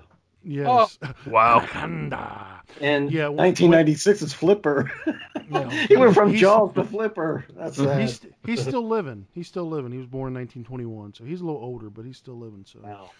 yeah, I don't think he's working anymore. But yeah, very very good job. Um, yeah, I- can't. There's there's not enough good things I could say Oh, yeah. about about this movie. Now, let's talk about anything that we think might be a you know a weakness or or any. Or, are there any? Uh, no. I don't have anything listed. I, I can't imagine a dislike to this movie. I mean, you you had mentioned earlier that some people have problems with the pacing, um, and you know some people maybe thought it was a little dull. I think I think they just missed um, kind of what Spielberg was going for, and specifically, I want to bring up that Alex Kinter scene because there's probably a good three to five minutes of buildup before Alex is attacked, where the camera's just, you know, panning over the beach and it's showing like, you know, it'll show Alex, then it'll show like an old lady floating, uh, you know, in the water, then it'll show like somebody else. It's almost like it's showing us who the potential next victim is. And obviously, as a, as moviegoers, we would never expect it to be the child we would always expect you know it's going to be an adult it's going to be one of the older people. But yeah they they went right for the heartstrings and they took out alex. But the the point i was trying to make is the tension building in that scene is just masterful. It- especially on rewatch when you know what's coming. Maybe on the first watch you're not totally savvy to what's kind of you know about to happen but on rewatch that scene I, I was i was definitely struck by that scene in particular on this uh, latest watch. I just i couldn't get over just the the camera work the sound design just everything about that scene was stellar and uh, yeah and and they do it again later on um uh, where was it? Uh when the i think uh just later on when uh, just one of the basic beach scenes. Um again building some great tension before an inevitable jaws attack. So Yeah, it was when it was when the kids were doing the prank. yes thank you. You know, and and and and then they uh, realize that the shark is in the pond, Mhm. and then uh, their son's in the pond, and oh man, that guy gets his leg bitten off, and it like floats down to the bottom. Yeah, that, That was rough. yeah, it's good stuff. It's oh good stuff. amazing stuff yeah For sure. Uh, did you Yeah. guys? I wanted to bring up. Did you guys? Uh, did anybody ever see uh, still shots from the deleted Alex Kinter attack? Because Yes. the, the original attack was going to be a lot more violent.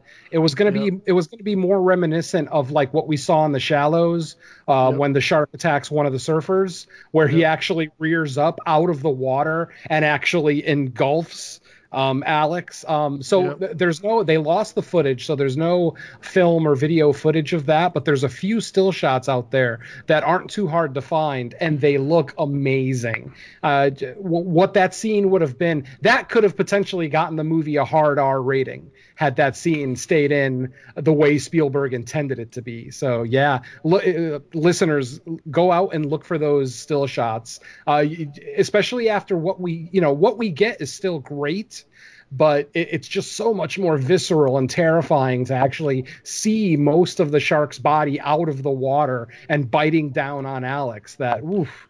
Yeah, I'm gonna um, I'll try to put a uh, a, a link to it in our show notes because I got it up right here, and it's Nice. it's. I, I wish they'd have done it, Yeah. but uh, man, I don't know why. You just said they just lost it. Uh, I, I- I think I think Spielberg decided not to use it because he thought it was a little bit too shocking, and then just in the interim, they just kind of lost where the footage went. So Yeah, yeah. Mhm. You can you can see it on uh, Pinterest. Yeah, there you go. But I'm gonna I'm gonna uh, make a, a link to it in the show notes if you want to take a look at it. It's it's pretty horrific. Mhm. Yeah. because I saw that a couple years ago and I was like, that, that can't be real. it is. It is. So, any any other things about this movie that you want to say? There was one other shot that I wanted to bring up that's a little bit it's not quite like the shot of Roy of Brody on the beach that we were talking about earlier, but I still find it very I found it very effective and it's the shot of the orca actually pulling off the pier and the camera is actually inside the boathouse and as it zooms in to the orca it's actually going through one of the uh, cleaned um, The shark jaws? jaws Yeah. yes I love that shot. I had forgotten all about that shot, and uh, on rewatch this week, I was just in absolute awe of just. It, it's so ominous. I mean, because you know what they're going out to do, and then there's this big set of shark jaws coming towards the camera. I absolutely love that shot. Yes. Uh, one one thing that I wanted to bring up, uh, get your guys' opinion on. Um, you know, we, you, you look at that USS Indianapolis speech, all right, and know one of the things that Clint says, Quint says is, you know, he says that sometimes that shark looks right at you, right into your eyes. And the thing about a shark is it's got lifeless eyes, black eyes, like a doll's eyes, and it made me wonder. You know, obviously this film created a lot of countless knockoffs, right? But what do you think about it having a hand in creating something like Michael Myers and the Terminator? This just this kind of machine killer, you know, whose motivations are singular, whose only goal is to kill you. Mm-hmm. You know, it's kind of like when Kyle Reese is saying, you know, it can't be bargained with or reasoned with. It doesn't feel pity or remorse. And then you got Dr. Loomis talking about, you know, the, the the blackest eyes, the devil's eyes. I mean, what do you guys think about Jaws setting up, setting the stage for these kind of killers to come afterwards? I completely agree. I never really thought about it, but yeah, that's that's a val- very valid point. Michael Myers is Jaws on two legs, man. That's what it Absolutely. Jaws in the That- suburbs, right? Yeah, yeah, definitely, most definitely. And, and, and if no one can say that this movie wasn't like a an eye opener and, and a and a um an inspiration for for you know stalking type movies, absolutely, absolutely. And I, actually had a question for you guys, and I might be I might be picking at straws here. Uh, you know, it's just something that I noticed on this last rewatch. Um, do you guys notice that Brody doesn't eat in the entire movie? Like every scene where it's either a dinner scene or there's a plate of food in front of him, his plate is full. Um, specifically, uh, the, the Indianapolis scene. There's three plates of food on the table. The plate in front of Hooper and Quint are both empty. The plate in front of um, Brody is completely untouched. And then the dinner scene earlier at Br- He gives at, his dinner um, to Bro uh, to Hooper, doesn't he? yeah, Hooper Yeah. steals his dinner basically, which once again was untouched. I was thinking, uh, do you guys think that there's anything to that? Was Spielberg trying to convey something, or is it, is it just me kind of picking uh, at nothing? I don't know. I never noticed it, and, and you know all the stuff that I uh, have read as far as you know trivia. There's no, there's nothing. Yeah, I was Um, wondering because um Brody, yeah, because Brody obviously drinks. I mean, he had that giant glass of wine at that dinner with Hooper, and um, so he obviously is a very heavy drinker, but doesn't eat very much. So um, I don't know if you guys ever heard the um, the fan theory, and I hate to bring up fan theories, but you know sometimes I'll find them mildly fascinating. Um, I had read a fan theory a few years ago that said that this entire movie was all in Brody's head that none of this happened, that it was all just like a, a drunken stupor that he went on because he's just a major alcoholic who never eats. I don't know. with the sequels. Uh, had had one too many coconut rums, Yeah, possibly. right, Captain Creepy. Uh, I'm not thinking about sharks when I'm drinking that coconut rum. Although I am listening to some Jimmy Buffett, so maybe. There you go. Yeah, yeah. But yeah, I remember reading this fan theory and thinking that it had, you know, obviously almost any th- fan theory could have a little bit of validity to it, you know, especially when it's well written and the author gives you a few points to defend their theory. And this particular one, it, it actually made me scratch my head like, oh shit. And don't forget, Brody recently started at Amity. Um, so part of that fan theory is that he was an alcoholic in New York as well, and that he actually got shipped out. That they kicked him out of New York and sent him sent him to the town with like the lowest crime rate in the country. So you know, it, it had little points like that to kind of support it, which I, obviously, you know, the author's Yeah. reaching. He's definitely reaching. But I just remember thinking, hmm, that's kind of interesting. Obviously, it ruins one of the greatest movies ever if it turns out it's just a, you know, a alcoholic stupor from the town sheriff. But I don't know. I I found it interesting. Yeah, I read this. This is uh, interesting. Uh, Oliver Reed was offered the role of Quint. Would've been interesting. Yeah, I like him. Talk about being like drunk him. on set, though. Yeah. Yes. I read like somewhere Oliver I read somewhere that Robert Duvall actually asked Spielberg to be Quint. He actually wanted to be Quint. And Spielberg said, "No, you're just too young. I need somebody older in that role." Yeah. yeah. Um, last thing I want to say is, is a little bit about the movie as far as when it was supposed to open and when it actually did it open and how much money it made. Uh, it, it actually opened, like I said, on June 20th, 1975. It was supposed to be uh, Christmas in 1974. Filming ran way over, uh, and it was pushed back to the summer. And I, I didn't really realize this. I know I know I said it was kind of like the first summer blockbuster, but you know how like January and February are nowadays. Mm-hmm. Summer was traditionally when the worst movies were dumped into theaters. Did you, you realize that? It, Uh, it kind of makes sense. I mean, most Yeah. people don't want to sit in a movie theater when the weather's nice. Yeah, but the film was so good, uh, people actually went and see it, and it became the highest-grossing film of all time up to that point. And it's it was the first film to ever gross over a hundred million dollars at the box office.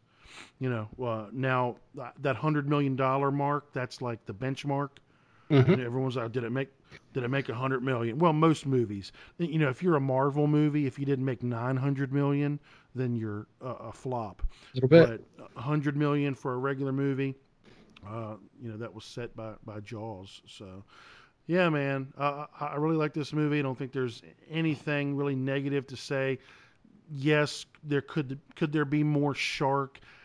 Yeah, but then you know, I think that it might it might have been seen too much. There's a there's a reason why you you know they held back. Less is more. Yeah, yeah. Uh, if I think Spielberg was was worried that the more he sh- saw it, more he showed it, the more people are going to realize it's fake. So uh, yeah, but it was good. It was Oh, good, yeah. good good enough. so there And you go. Let's, last- let's rate let's rate it, man. What what, what were you going to say? The last I was what? just gonna say that I I, I, love that lad the final shot of the film with Oh, Brody yeah. and Hooper swimming away from the camera, but then you've Yeah. still got a little bit of shark blood like in the foreground. I love Yeah. that shot. That is awesome. yeah. Oh man, let's rate it, man. I'm gonna go ahead and go first. uh, this movie is, I'd say a 9.75. I'm not exactly sure why this movie is not like in my top 10 horror movies. Mm. You know, I'm not sure. Uh, maybe it's all the talk that this isn't a horror movie, you know, and, and maybe I need to, you know, reconsider my top 10 because th- this is just a, a fantastic movie. Uh, you really should go out and purchase it.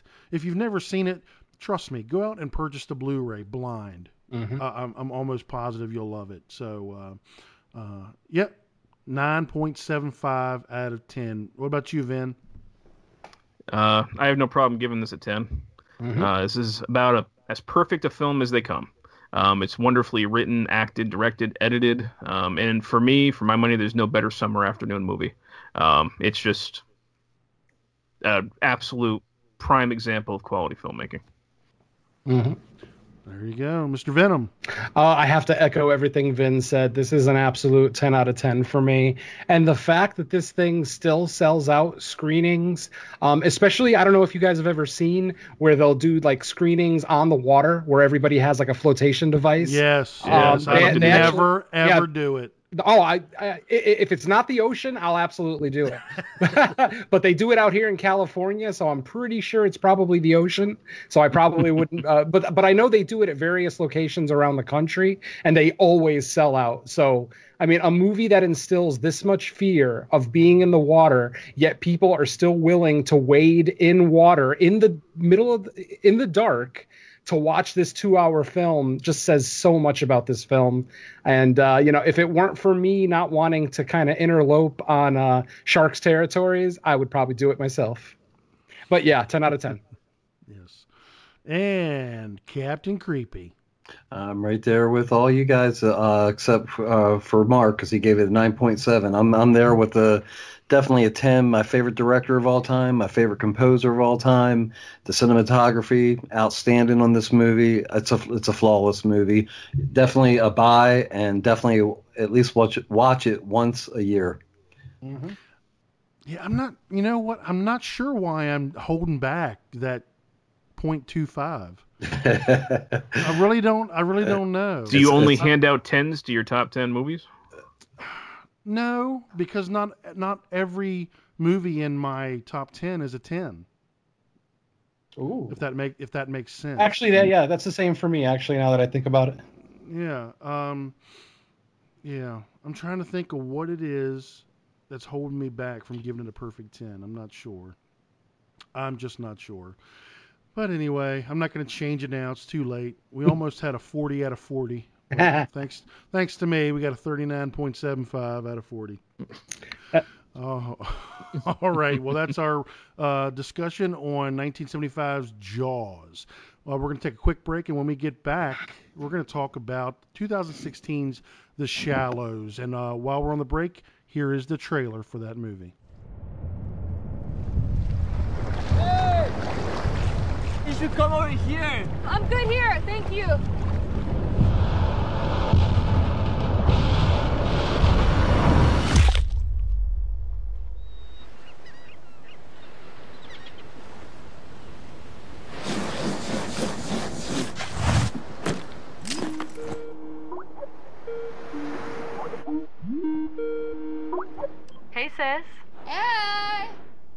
I just want to let you know I made it here. Mom was right. It took forever to find, but it's perfect. What did you say the name of this place was? This is paradise.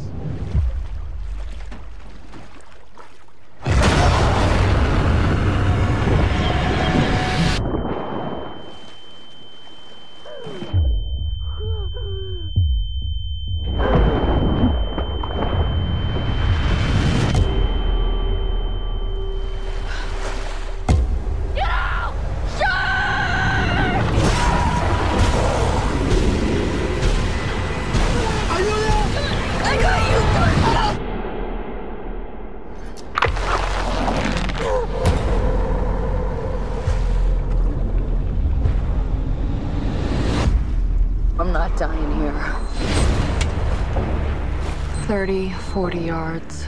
It takes them 32 seconds.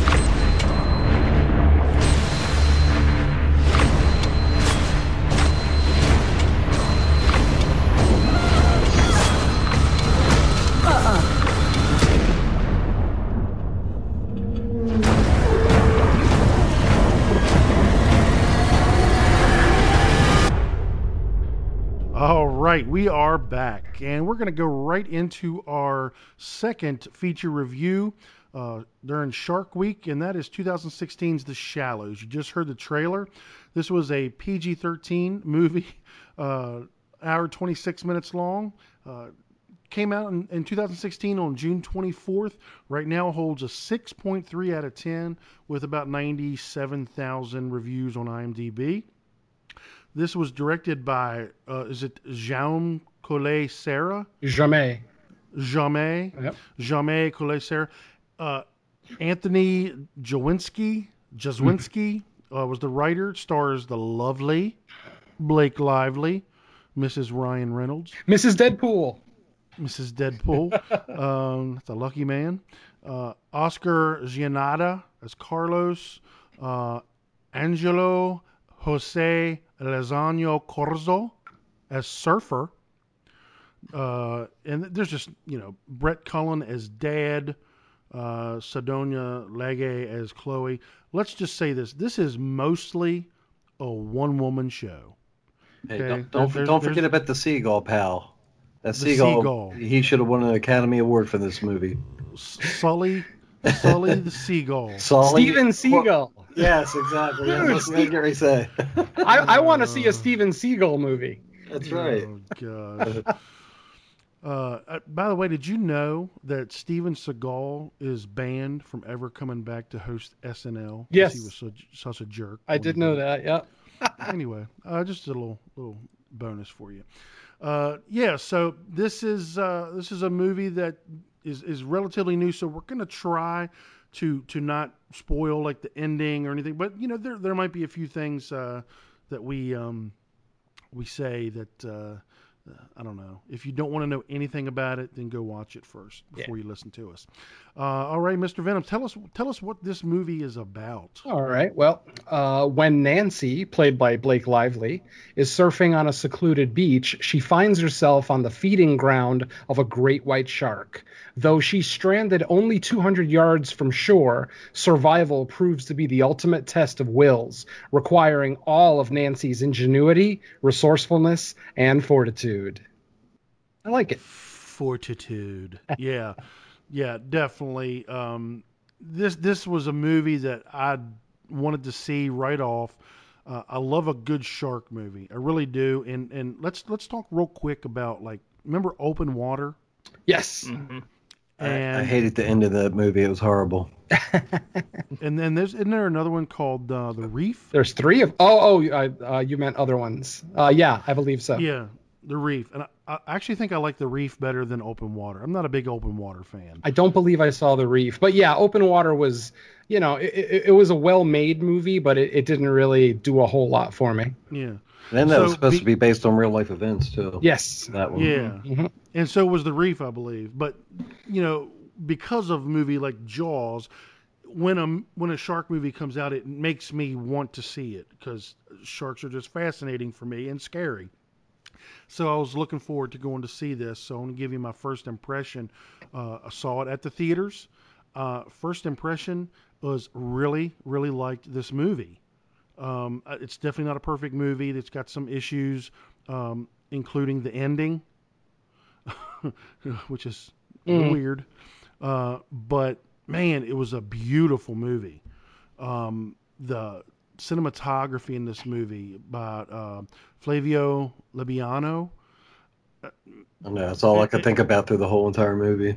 Yeah. It's just beautiful. I mean, I Mhm. think it was um, uh, it was shot on location at what is it, the Gold Coast? Yeah. in Australia or someplace. But man, it was it was gorgeous. Uh, you had the, the the surf, the sun, the beach, and you had Blake Lively in a bikini. uh, it was really uh, a nice movie to look at, and uh, I, I kind of liked the fact that it was like a one woman show. There wasn't a ton of characters, um, but my, my first impressions were definitely not Jaws. Okay, Mhm. but but I thought like if you're gonna if you're gonna put Jaws right here, and you're gonna say, okay, what other shark movies have come out since Jaws? I think I said at the time this was probably one of the better shark movies since Jaws. That's just what I said, and that that didn't mean that this movie is on par with Jaws. It just meant like in in the handful of shark movies that came out. I mean, we're talking about Open Water and The Reef and, and uh, Deep Blue Sea and those sorts of things. I thought this was really good. Mhm. Uh, Reverend Vin, what did you think? First impressions? Did you see it at the theaters?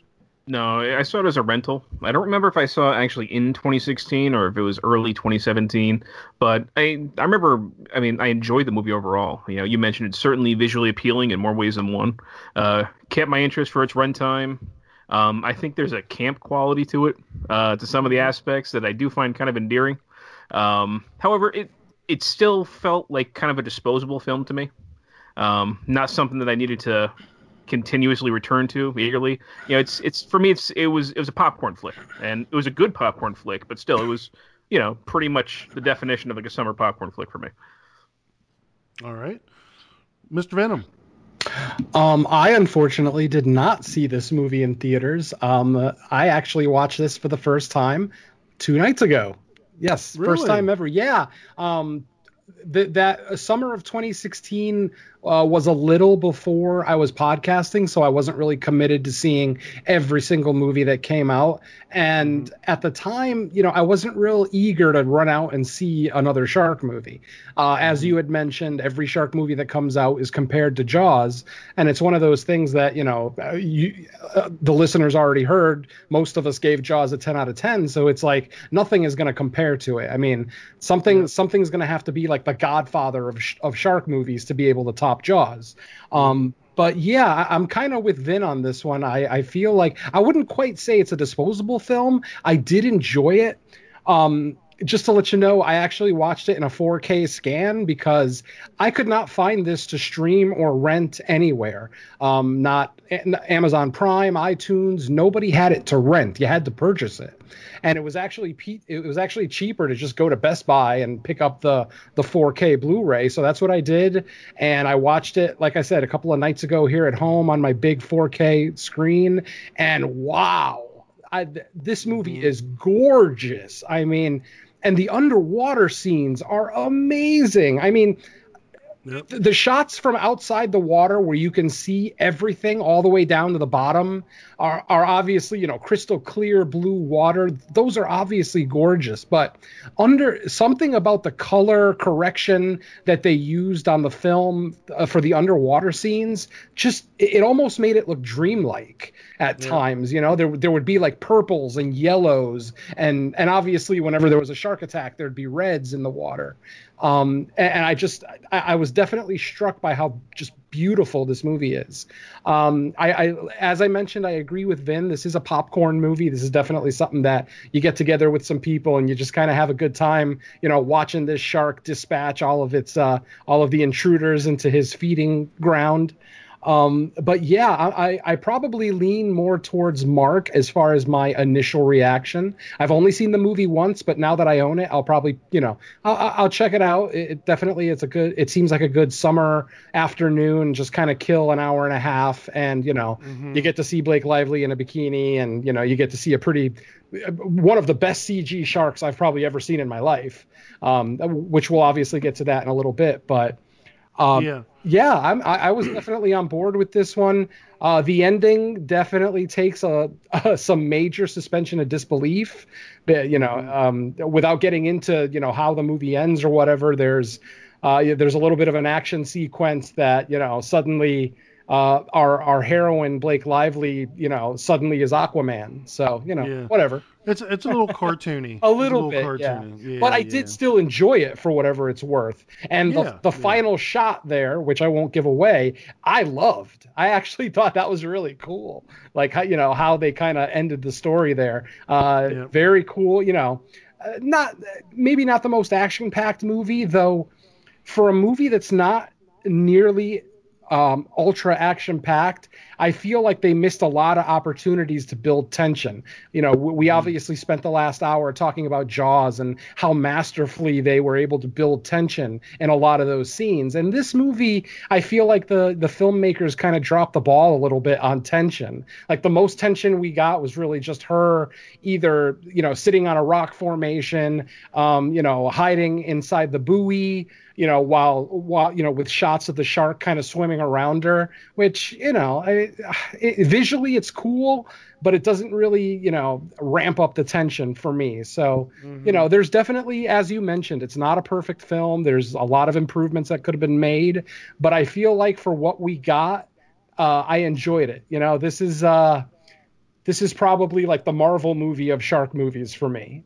it, it's just a, movie, it's just a guilty pleasure. Lots of CG, um, you know, some some cool shots here and there. You know, not really a whole lot of great acting or dialogue. Obviously, as you had already mentioned, Blake Lively kind of drives the bus on this movie, and you know, she's a good actress. Don't get me wrong, but I feel like she was maybe shackled a little bit um, in in this film because I've seen her do melodramatic stuff that comes off very believable and very enjoyable.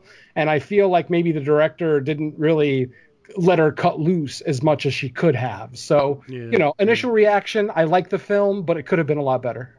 Yeah. Let me let me just say that it's not a horror movie. You might think I'm uh, uh, a wimp to, to say it, but watch Blake Lively in The Age of Adaline. If you've never seen it, It's it's about a, a girl uh, who something happens. She has a car wreck, whatever, but she can't age. Hmm. She can't age. That's And interesting. I'll just leave leave it at that. It's it's uh you know it's pretty cool. Nice. Uh, what about you, uh, there, creepy Keith or creepy? I'm sorry, cat and creepy. That- creepy. Let's get it right. Captain Creepy. Uh, that's a mouthful, um, especially when you're drinking coconut rum. But a little known boring fact about Captain Creepy is that I love surf movies. And, uh, you know, some of this is uh, reminiscent of like the Endless Summer. Uh, you, know, you know, there's more dialogue in that, of course. You guys probably don't mess with that kind of movies. But uh, uh, like that, it combines that with, you know, your classic shark movies and uh, and Blake Lively is definitely nice to look at. And uh, this is kind of like Castaway, where there's you know no doubt the uh, the pelican or whatever the seagull is the soccer ball in this movie. Wilson. yeah, exactly. Steven it's funny if you look at the back of the, the Blu-ray case. He's he even gets a little uh, photo shot there. So Mhm. you know he's definitely a, a credited cast member. Um, but yeah, uh, I agree with that. What everybody else is saying, just the cinematography on this, like Jaws, just amazing. I wish uh, I had the 4K like Jerry does, and uh, I, I can't only imagine what that looks like. But uh, one day would like to own that. But yeah, this is one that um uh, when I first impressions on it, I rented it um, and I liked it immediately, and I haven't watched it since uh, we were doing this review. So I, I just watched this a couple weeks ago. So it was it was fun rewatching it again. Some of it, uh, you know, there's a lot of goofs and a lot of inconsistencies, and uh, but yeah, I think it's uh, worth buying and uh, one that I would go back and revisit again probably next year. Yeah, you know, I think this movie did well at the theater. Uh, they they weren't expecting it to do very well. Uh, Seventeen million dollars was the budget. It made uh, sixteen point eight million on its opening weekend. Wow. So it so it pretty much recouped its budget opening weekend. Ended up uh, making sixty eight point eight million dollars worldwide, and I think it kind of um, opened people's eyes that hey, shark movies at the, at the theater can make some money. You know, uh, at, at not uh, not that great of a cost, but I, I mean now now we've got um, Meg coming out uh, here. What? Uh, I'm gonna go weeks? see that. I'm, Yeah, two I'm, weeks. I'm ready. Yeah, no, that's definitely looks like it's an adventure thriller, you know, type of thing. You know, it's got Jason Statham. He'll probably ride the shark or something, you know. But uh Yeah, watching watching the trailer for the Meg, I get a distinct Jaws three vibe to it. Oh god, no. Yeah, sadly. I mean, hopefully that's not what we get when we go to the theater to see it. But just watching the trailer, watching like the little girl walk through that tunnel, and then having the Meg kind of bite that chunk out of it, it's very Jaws three. Yeah, I hope not. I hope not, because Jaws three is an abomination. Louis Gossett Jr. and Jaws is at SeaWorld, and that is the worst, like completely still, you know, shark that's just floating towards the Pretty much, glass. Oh gosh, it's so bad. Uh. Um, but yeah, uh, it, so I think that it, that it uh, showed that these kind of movies can be, uh, um, you know, profitable. Uh, I would like to say that um, Blake Lively did win. Uh, well, she didn't win. She was a nominee uh, of uh, for the Golden Schmoes Award, uh, Best TNA of the year. Uh, I was gonna say, is it like a Razzie? Yeah, that actually works. That- that's what she was, uh, you know, and that's a shame because it was better. It was better than that. Okay. She was also nominated for a Teen Choice Award. Um, and what else? That's about it. I'm looking. Oh, a Saturn Award, which is you know pretty decent for a horror. You know, best thriller film. So, and it was a nominee, didn't win. All right, so one thing about this movie is is again it's it's more of a one woman show. There's a couple of other um, you know there's a guy that that is driving her in to this place. She basically is going in. Her mother has died of, of I guess cancer, and she wanted uh, her daughter to surf in the same place that she had served long, you know, you know, 20 years before. So she's going there to kind of reconnect with her mom and do this thing that her mom wanted her to do. And it's and it's it's one of these places that's like hidden, right? You know, it's not it's not a public beach or anything. You can only get there, you know, by somebody driving who knows and dropping you off. So she's there all alone. And uh, two surfers are the only other people besides for flashbacks that that you see. Um, so I think they do a pretty good job with her. You know, she's through the flashbacks and through things on her phone. I think she talks to her sister. Uh, one of the things that I didn't really like that much is when the they do the whole when when they text. Oh, the picture in pops up- picture? yeah, it Oh, pops up on the I agree. screen. That was awful. Um, yeah, I'm not really about that. A lot of movies do that now nowadays, and I'm not not fond of that. But there's usually a purpose to it. Like I didn't feel like there was a purpose to it here because all the pictures that were in the picture in picture, you could actually still see on the face of the phone that she was holding in her hand. So Yeah. it, it's it's almost like it was pointless. It was it was just like to show, hey, look what we can do.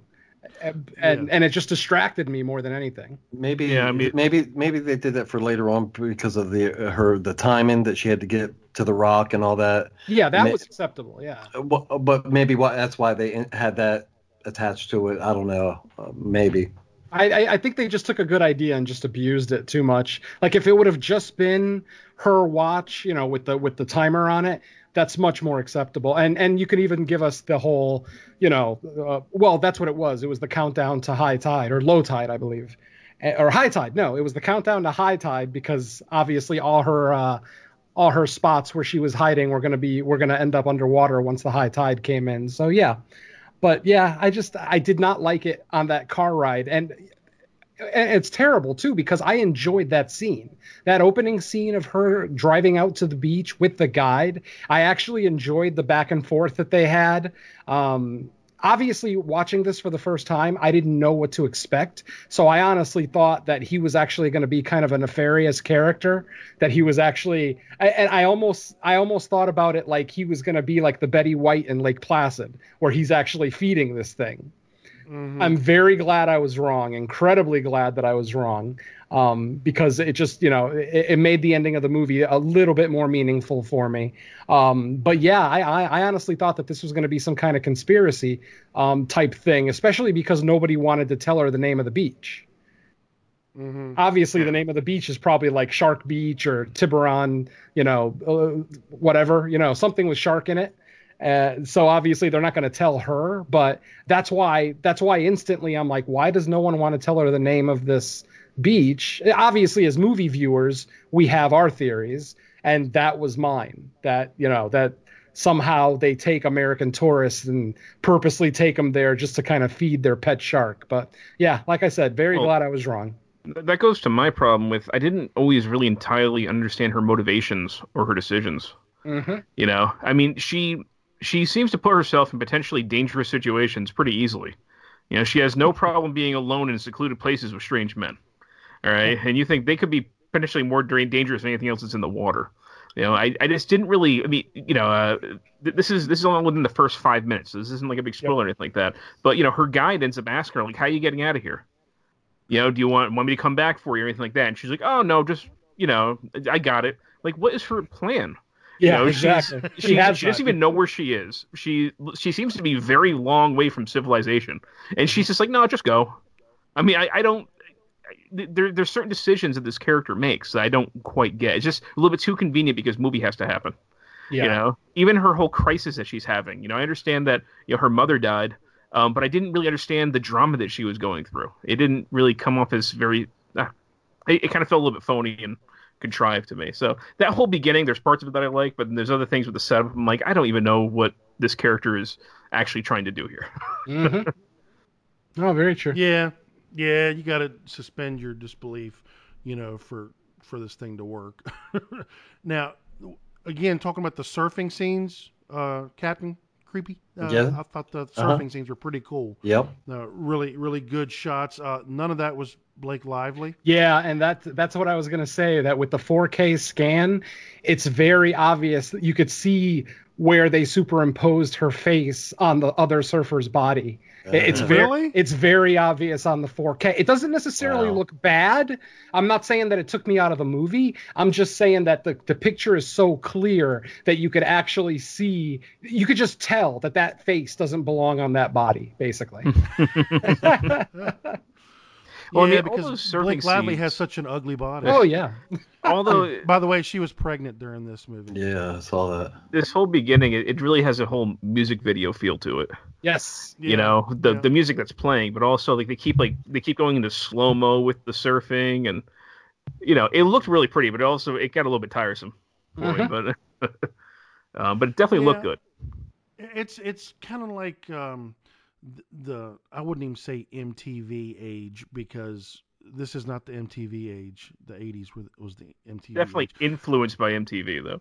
yeah. Yeah, but it, but it's it's like this the millennial answer to Jaws. You know what I'm saying? This is what they think um, Jaws should be. You know, really good cinematography, cool cool music. You know, hot girl in a bikini and cool surfing, and then a shark. That's by the way, if you if you think about it, the shark in this movie is probably three times the size of Jaws. Isn't it? I mean, it's I, huge. I wouldn't go. I mean, Jaws I is think it's around the same 25 size. feet. Yeah. Are you sure? Yeah. I mean, this thing looked like a diesel truck. I mean, he could have been I mean- like potentially 30 feet, but I mean, a 40 foot shark. I mean, you're you're almost talking about megalodon size now. Yeah, yeah, but it was it was a little bit. It was de- big for me. it was but- definitely smaller than the whale, than the dead whale carcass that was floating there. But Yes. yeah, I, I I would probably put it right around the same size as uh, Bruce. Bruce. Yeah, possibly, possibly. Um, what else? What else we gonna uh, we talk about this? What else we gonna say about this? Come on. Uh, I mean, so Good, bad, ugly. so many computer generated animals. It just seems like all the animals in here, including Steven Seagal. I, I understand that in some scenes, Steven Seagal was actually a trained seagull, but there were shots, especially during the initial shark attack, where all the birds that were kind of diving into the water, those were all CG. Um, the crabs, all the little crabs that were like walking around both the beach and then the rock that she was um, kind of perched on. Those were all CG and and uh, and obviously the shark. So it's like, man, they, they, they their CG budget on this must have been monstrous. Well, this is definitely a film that feels like it's working off of an algorithm. You know, I mean, like, Blake Lively, it's it kind of looks like a Sports Illustrated swimsuit. You know, uh, you know, photo shoot pretty much uh, for most of it. Um, they do a pretty good job with makeup and making her look sunburnt and stuff like that. But uh, you know, a lot of times it's her kind of posing.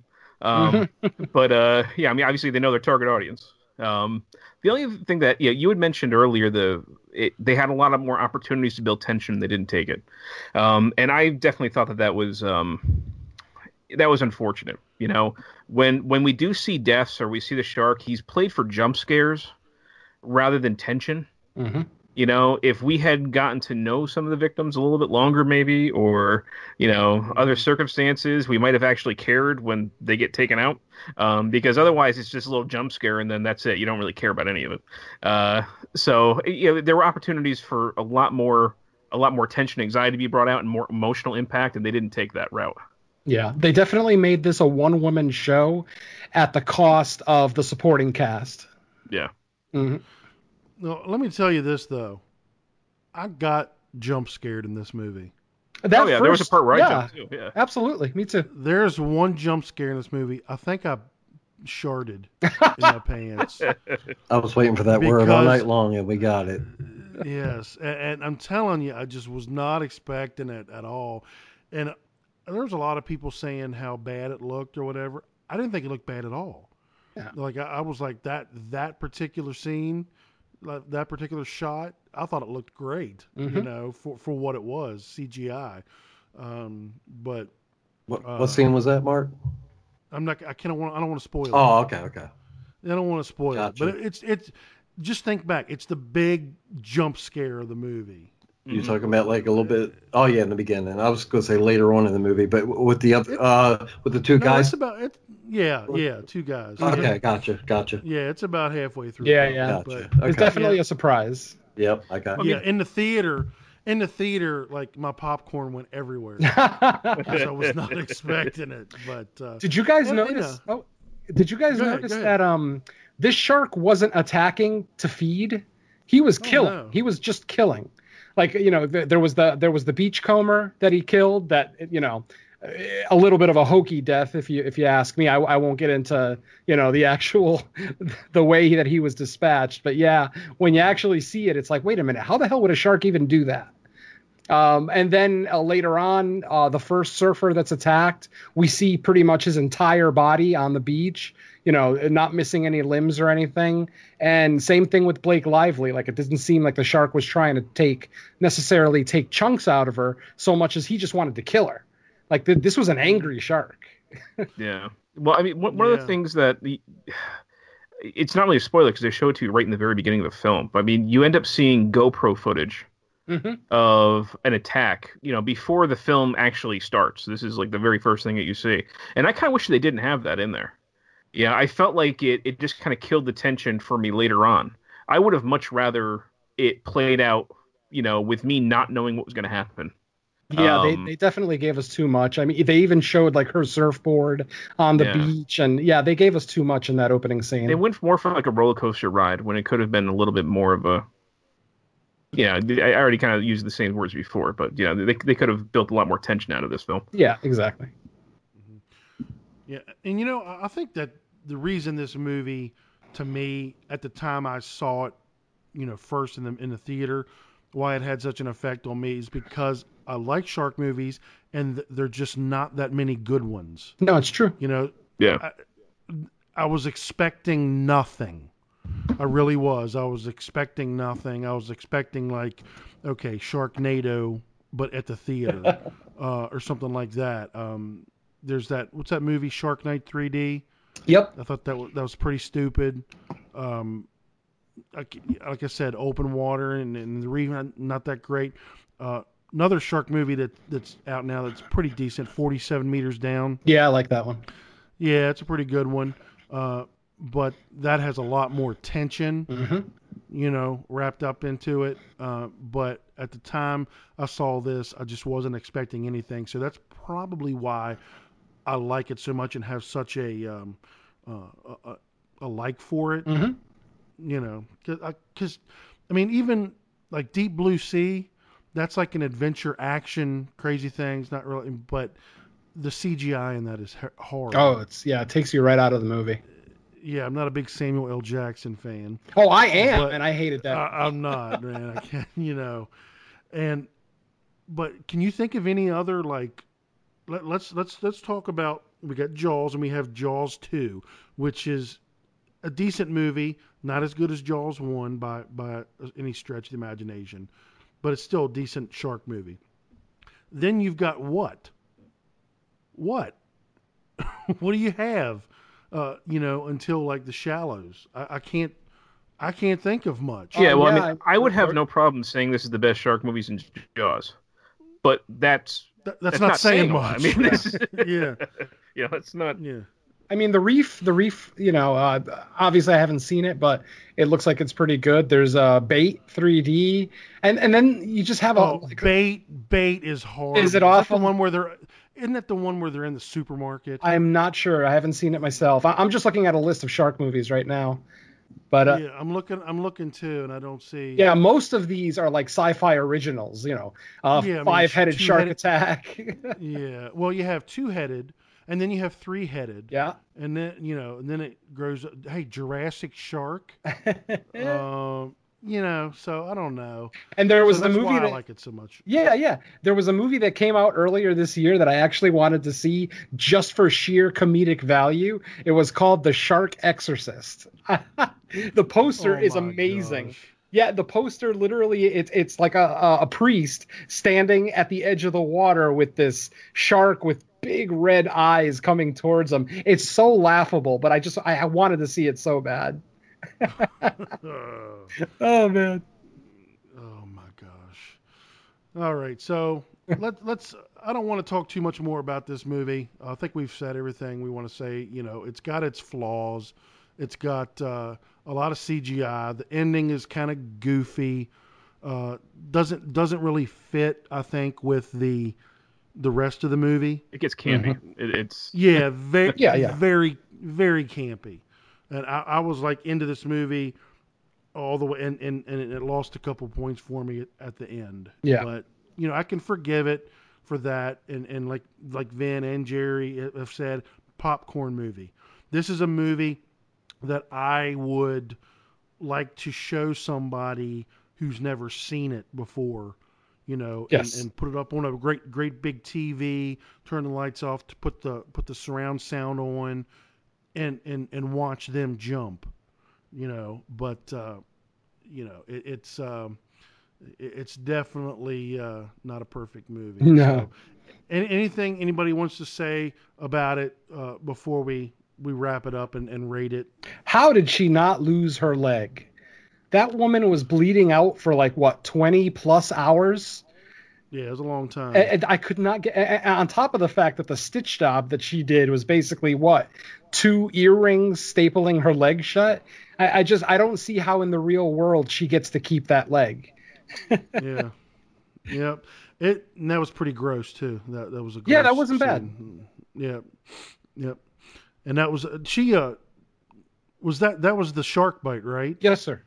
And then didn't she do something else like up against the reef? Oh, she had she was injured multiple times. Uh, she she both stepped on and grabbed some of that fire coral that the surfers were talking about, and then of course later on she's attacked by the jellyfish. Yeah. So I mean that that poor girl went through a lot aside from the shark. Obviously the shark was the worst of it, but yeah, she definitely did not have a good weekend. No, not what she was expecting. uh, Captain Creepy, anything else left to say? Uh, I was just going to comment on that reef scene. I, I love to know how they did that. I, I mean, was that CG or how did they do that? Blue screen or green screen, whatever.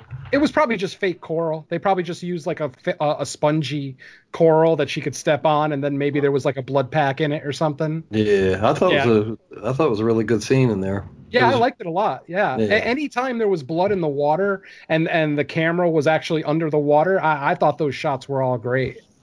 And uh, like Mark mentioned earlier, with the uh, the cinematography of the the waves, uh, they definitely had to study some surf movies. There's one called Step into Liquid that's pretty popular that that these guys probably got ideals off of. To and like you guys, said, it was kind of like MTV ish with the music playing while they're surfing. That's that's kind of like what the, some of these surf movies do. But uh, I thought it was overall pretty entertaining.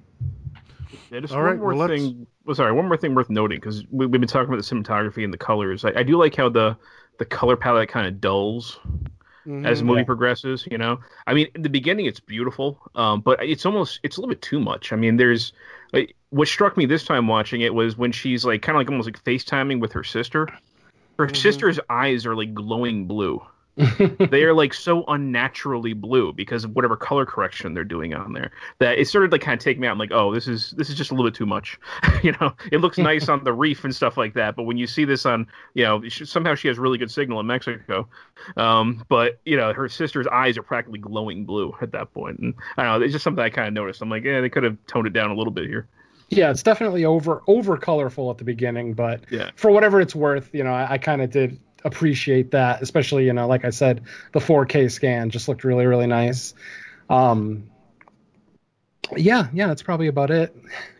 Uh, and the, and And the- any, any, anytime a movie looks that good to me, I mean, I didn't even notice that with the with the, the eyes or whatever. Mhm. I was just, especially when you see it on on a big screen, it, it was just like very, uh, you know, very um, beautiful and very uh, entertaining. Mhm. So I, I can I can, uh, you know, I, I know it do, probably doesn't look quite that way in real life, but I've heard the Gold Coast of Australia is, is pretty awesome. So I won't uh, won't argue. there you go.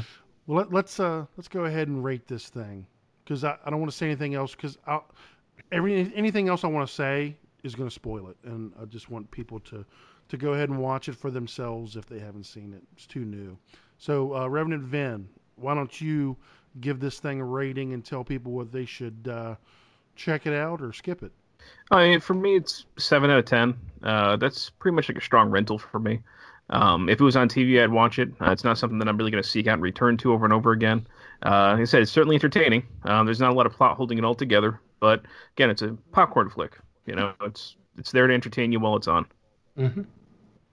Mr. Venom. Um, I'm gonna go just ever so slightly lower than Vin. I'm gonna give this a 6.5 out of 10, and I think the only reason that I'm gonna knock the extra half point off, and it's probably not fair that I do it, but I have to go with my experience watching the film.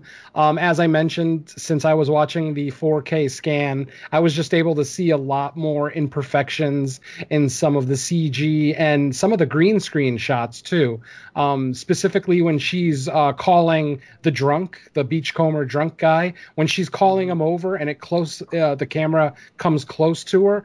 Uh, in 4K, you could tell that that's just very, very obviously a green screen. Um, it's almost jarring. And then there's there's one particular shot of Steven Seagal uh, sitting on the rock that once again it's very obvious that it's a green screen. You can almost see the outline of Steven uh, of the seagull on um, on the background. So, like I said, it's it, it, it's probably not fair that I nitpick, but that's the experience that I had. So yeah, I'm gonna go 6.5 out of 10, and I'm gonna say it's a definite rent, um, potentially a purchase if you are a shark movie fan. All right, Captain Creepy. I'm going to go a little bit higher, believe it or not, on this one, because just because again I'm a uh, enthusiast of surf movies, shark movies, especially like you said, there's not many of them that are good around anyway. So when there's one that's you know this decent, uh, I got to give this one an eight. I did buy it on Blu-ray. Uh, get uh, like I mentioned earlier, it would be one that I would go revisit. And like I said, it, it had its inconsistencies and it had some you know its weakness to it, but uh, overall uh, entertaining and rewatchable. I, I would say definitely buy it. All right, I'm coming in right there with uh, Captain Creepy. I give it an eight out of ten. Uh, it's a fun movie, popcorn movie. It's not a perfect movie. It's uh, you know, if, if you if you're the kind of person that's gonna nitpick, um, I'm not I'm not saying you're not that you're doing that, uh, Mr. Venom. Oh, I 'cause that- absolutely am. When, when when you get when you got a when you got a 4K, you can't help but see every every flaw. Exactly. but um, it's uh, you might you might find it hokey. Uh, I give it probably a point and a half off from the, for the ending, which I won't spoil. I just thought it didn't fit and was just way too cartoony. But uh, it's it's just worth watching at least once for uh, for the visuals. And uh, yeah, so that's that's what I would say, man. That's what I would say. Eight and a half out, or I'm sorry, eight out of ten, and uh, give it a, give it a shot. But don't don't buy it uh, blindly. Rent it first, and then uh, decide if you want to own it or not.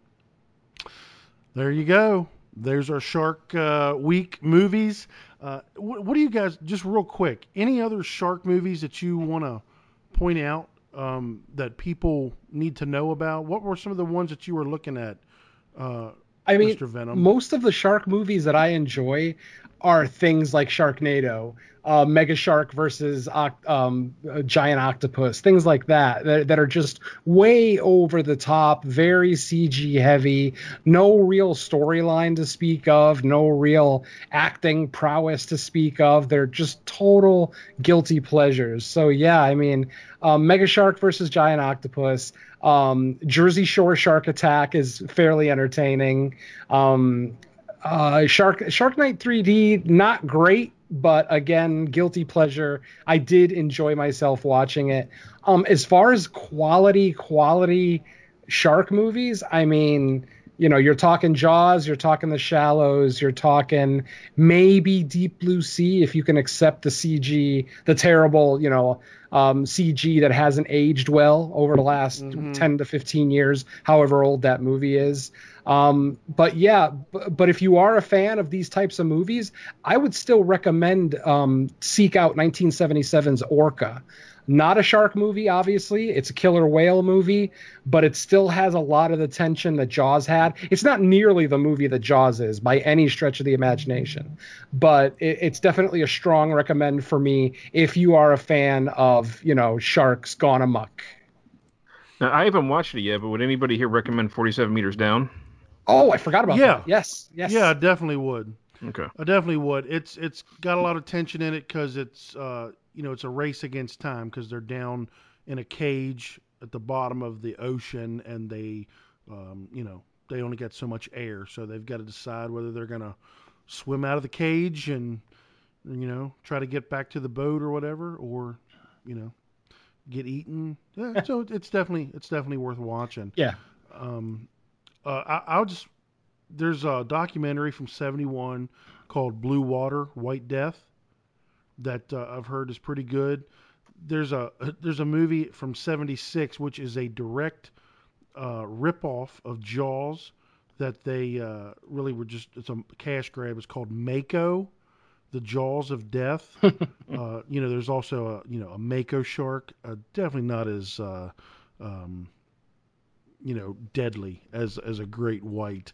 That that one's got a three and a half out of ten on IMDb. Um, what else? There's one called a Great White from 1981, Monster Shark from 1984. so, you know, I don't know. A lot of them are like made for TV, sci-fi movies, that kind of stuff. I, I would also recommend if you like, you know, the aquatic stuff, like uh, Jerry said, um, orca. Try um, piranha. Oh yeah. Like like the very first piranha. I'm not Mhm. talking about piranha double D or whatever that you know. I'm talking about from night. Was it um, Roger Corman, um, yeah. Roger Corman, but who was the think Joe? Dante Uh, was Joe, Oh, Joe Joe Dante, was the Yeah. first one. That's right. Uh, Yeah. Ro- Yeah. Roger Corman did the second one, The Spawning. Yeah, yeah. So uh, you know, I would check that out. I would also check out. Uh, this is completely different, but Humanoids from the Deep is is a fun, goofy movie. Rapey. Um, do what? Rapey. It's a very rapey. Ra- yeah, all very rapey, very rapey. But uh, yeah, it, it's it's a it's a fun movie. So, and if you had if you know any other, you know, shark movies that we're just not uh, not getting, there, here's another one, Tentoria, Tentora. I don't know, 1977. And that looks like a Hmm. foreign film, but it looks pretty cool. It's like almost like a dinosaur type shark. I just wanna- starring s- starring Susan George. I know that So- in, in the early 80s, I want to say either 81 or 82, there was a movie that was just called Great White. Um, I don't re- I, I don't remember seeing it. I know I saw it, but I don't remember anything about it, so I couldn't really comment on its quality. But that, if I remember correctly, that was a theatrical release as well. I want to say somewhere in the range of 1980 to 82, and the title It's 81. 81. 81. Oh, I nailed it. Nice. so So, yeah. Great White, also also uh, known as The Last Shark. Ah. It's an it's an Italian horror film. So, and it's four and a half out of ten on IMDb. So, I just want to give some honorable mentions of uh, Land Shark Yeah. and House Shark. Um, also, uh, Finding Nemo, the first one, not the second one. Oh yeah. Uh, and Bru- Bruce would be uh, cameo in named it? after. Yeah. That's Hey, Shark Tales. And there's there's something of else course, too. Shark Tales. there's something else too. Uh, this is a um, this is hilarious. You ever seen Cruel Jaws? Uh, oh God, no. It's uh, it's marketed in in a lot of areas as Jaws Five. Cruel Jaws. It's really it's it's think about um, the Room, but like Jaws. it's that bad of a movie. Oh, we got to see it now. Oh yeah, it's Oh, an God. Italian. It's in a direct-to-video Italian movie. Um, uh, Bruno Mattei is the director, uh, and it's it's really bad. Um, I think they even snag some footage of Jaws and put it in there. Uh, yeah, it's it's pretty bad. It's pretty bad. It's def. It says right here, uh, Blu-ray release from Scream Factory was planned, but ultimately canceled because the film had unauthorized use of Jaws footage. Oops. Yeah, so they didn't want to get sued. But look it up. Look it up. It's it's goofy. So anyway, if you enjoy shark movies, uh, let us know. Let us know what your favorite ones are, and uh, let's tell people where they can hit us up on the internet. We'll go with uh, Captain Creepy. Well, you could check me out on uh, if we ever do another episode, uh, just another '90s cast, and I also have the email of the the same name, uh, just another '90s cast, no numbers in it at gmail.com. You could hear me on old episodes of the horror cast. There's about three or four of them, and also old episodes of Rad Radio, and that's where you can hear me or find me. All right. righty, Revenant Vin.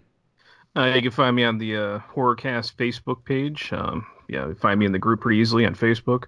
Uh, my website is www.therevenantreview.com.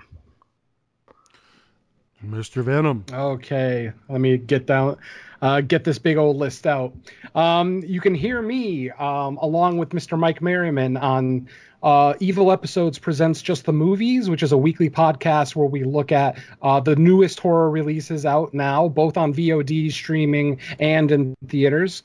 And we are also on the Theme Warriors podcast, where the four hosts uh, decide on a theme, and then we pick one movie that based around that theme. That's a monthly podcast that you can catch. Uh, our last episode, I believe we did movies starring siblings. Uh, that was a fun little episode. Uh, you can also hear me on Underwater Kaiju from Outer Space uh, with uh, uh, Jerry Herring from Kill the Cast, Donna Nelly from the Horror Mafia podcast, and Derek B from Cinema Attack. Um, obviously, it's a kaiju podcast, all things Godzilla, Gamera, Ultraman, all the great Japanese monsters. That's also a monthly podcast, so you could find that on the Kill the Cast uh, thread. It's a it's basically a Kill the Cast sidecast. So subscribe to Kill the Cast, and you'll get Underwater Kaiju from Outer Space. Um, you can also hear me on my newest podcast, which is called Beneath the Zenith. Um, this is a podcast that I do with uh, two other members of the Horror Mafia podcast, Joey Colombo and Bill Casanelli. And then we also have uh, James um, McCarthy, J Mac from the Slice and Dice Dreadcast on that podcast. It's kind of. Um, it's really a loose format. We're doing it's kind of like a conspiracy theory type thing. So it's not necessarily a movie podcast, but we will talk about movies and television based around whatever particular conspiracy that we're talking about on that episode. Uh, we just recorded our first episode a couple of nights ago that should be out um, sometime next week on the Horrorphilia podcast. And in that episode, we discussed the Phoenix Lights phenomenon from back in 1997 when over 10,000 people in Phoenix and surrounding cities witnessed lights floating in the sky that were completely unexplained. So that was that, that's also a fun episode. Um, and then, of course, right here on the horror cast, uh, anytime that these guys need me, I am ready and willing to jump in and talk about my beloved horror films, which is by far, uh, you know, my biggest vice on this planet. So, yeah. And if you want to hit me up on social media, obviously any of the Facebook groups for any of the podcasts that I just discussed. Um, if you want to hit me up on Twitter, I am at Jerry Venom. And on Instagram, I am at Venom Horror. And if you want to drop me an email, it's radradiovenom at gmail.com. All right. And you can uh, hit us up on Twitter at the HCast. You can drop us an email at askthehorrorcast at gmail.com. And uh, rest assured, uh, Horror Gal Susan will be back. She could not make it tonight. And Walshy is on vacation, sunning his buns. So he will be back next time. And the way we've got this now is is uh, um, Captain Creepy and Mr. Venom are now you know part of our uh, crew. So whenever uh, somebody has to miss, okay, we'll get six people to choose from. Okay, so we're always going to have a show and we're going to roll with it. And uh, sometimes people will be on here, sometimes they won't, but we're going to be committed to getting uh, episodes out every other week. And uh, look forward to our next episode coming up uh, in two weeks. I'm not exactly sure what we're going to do yet, but I promise it's going to be cool. So that's it for the horror cast, where it's all killer, no filler. Stay scared.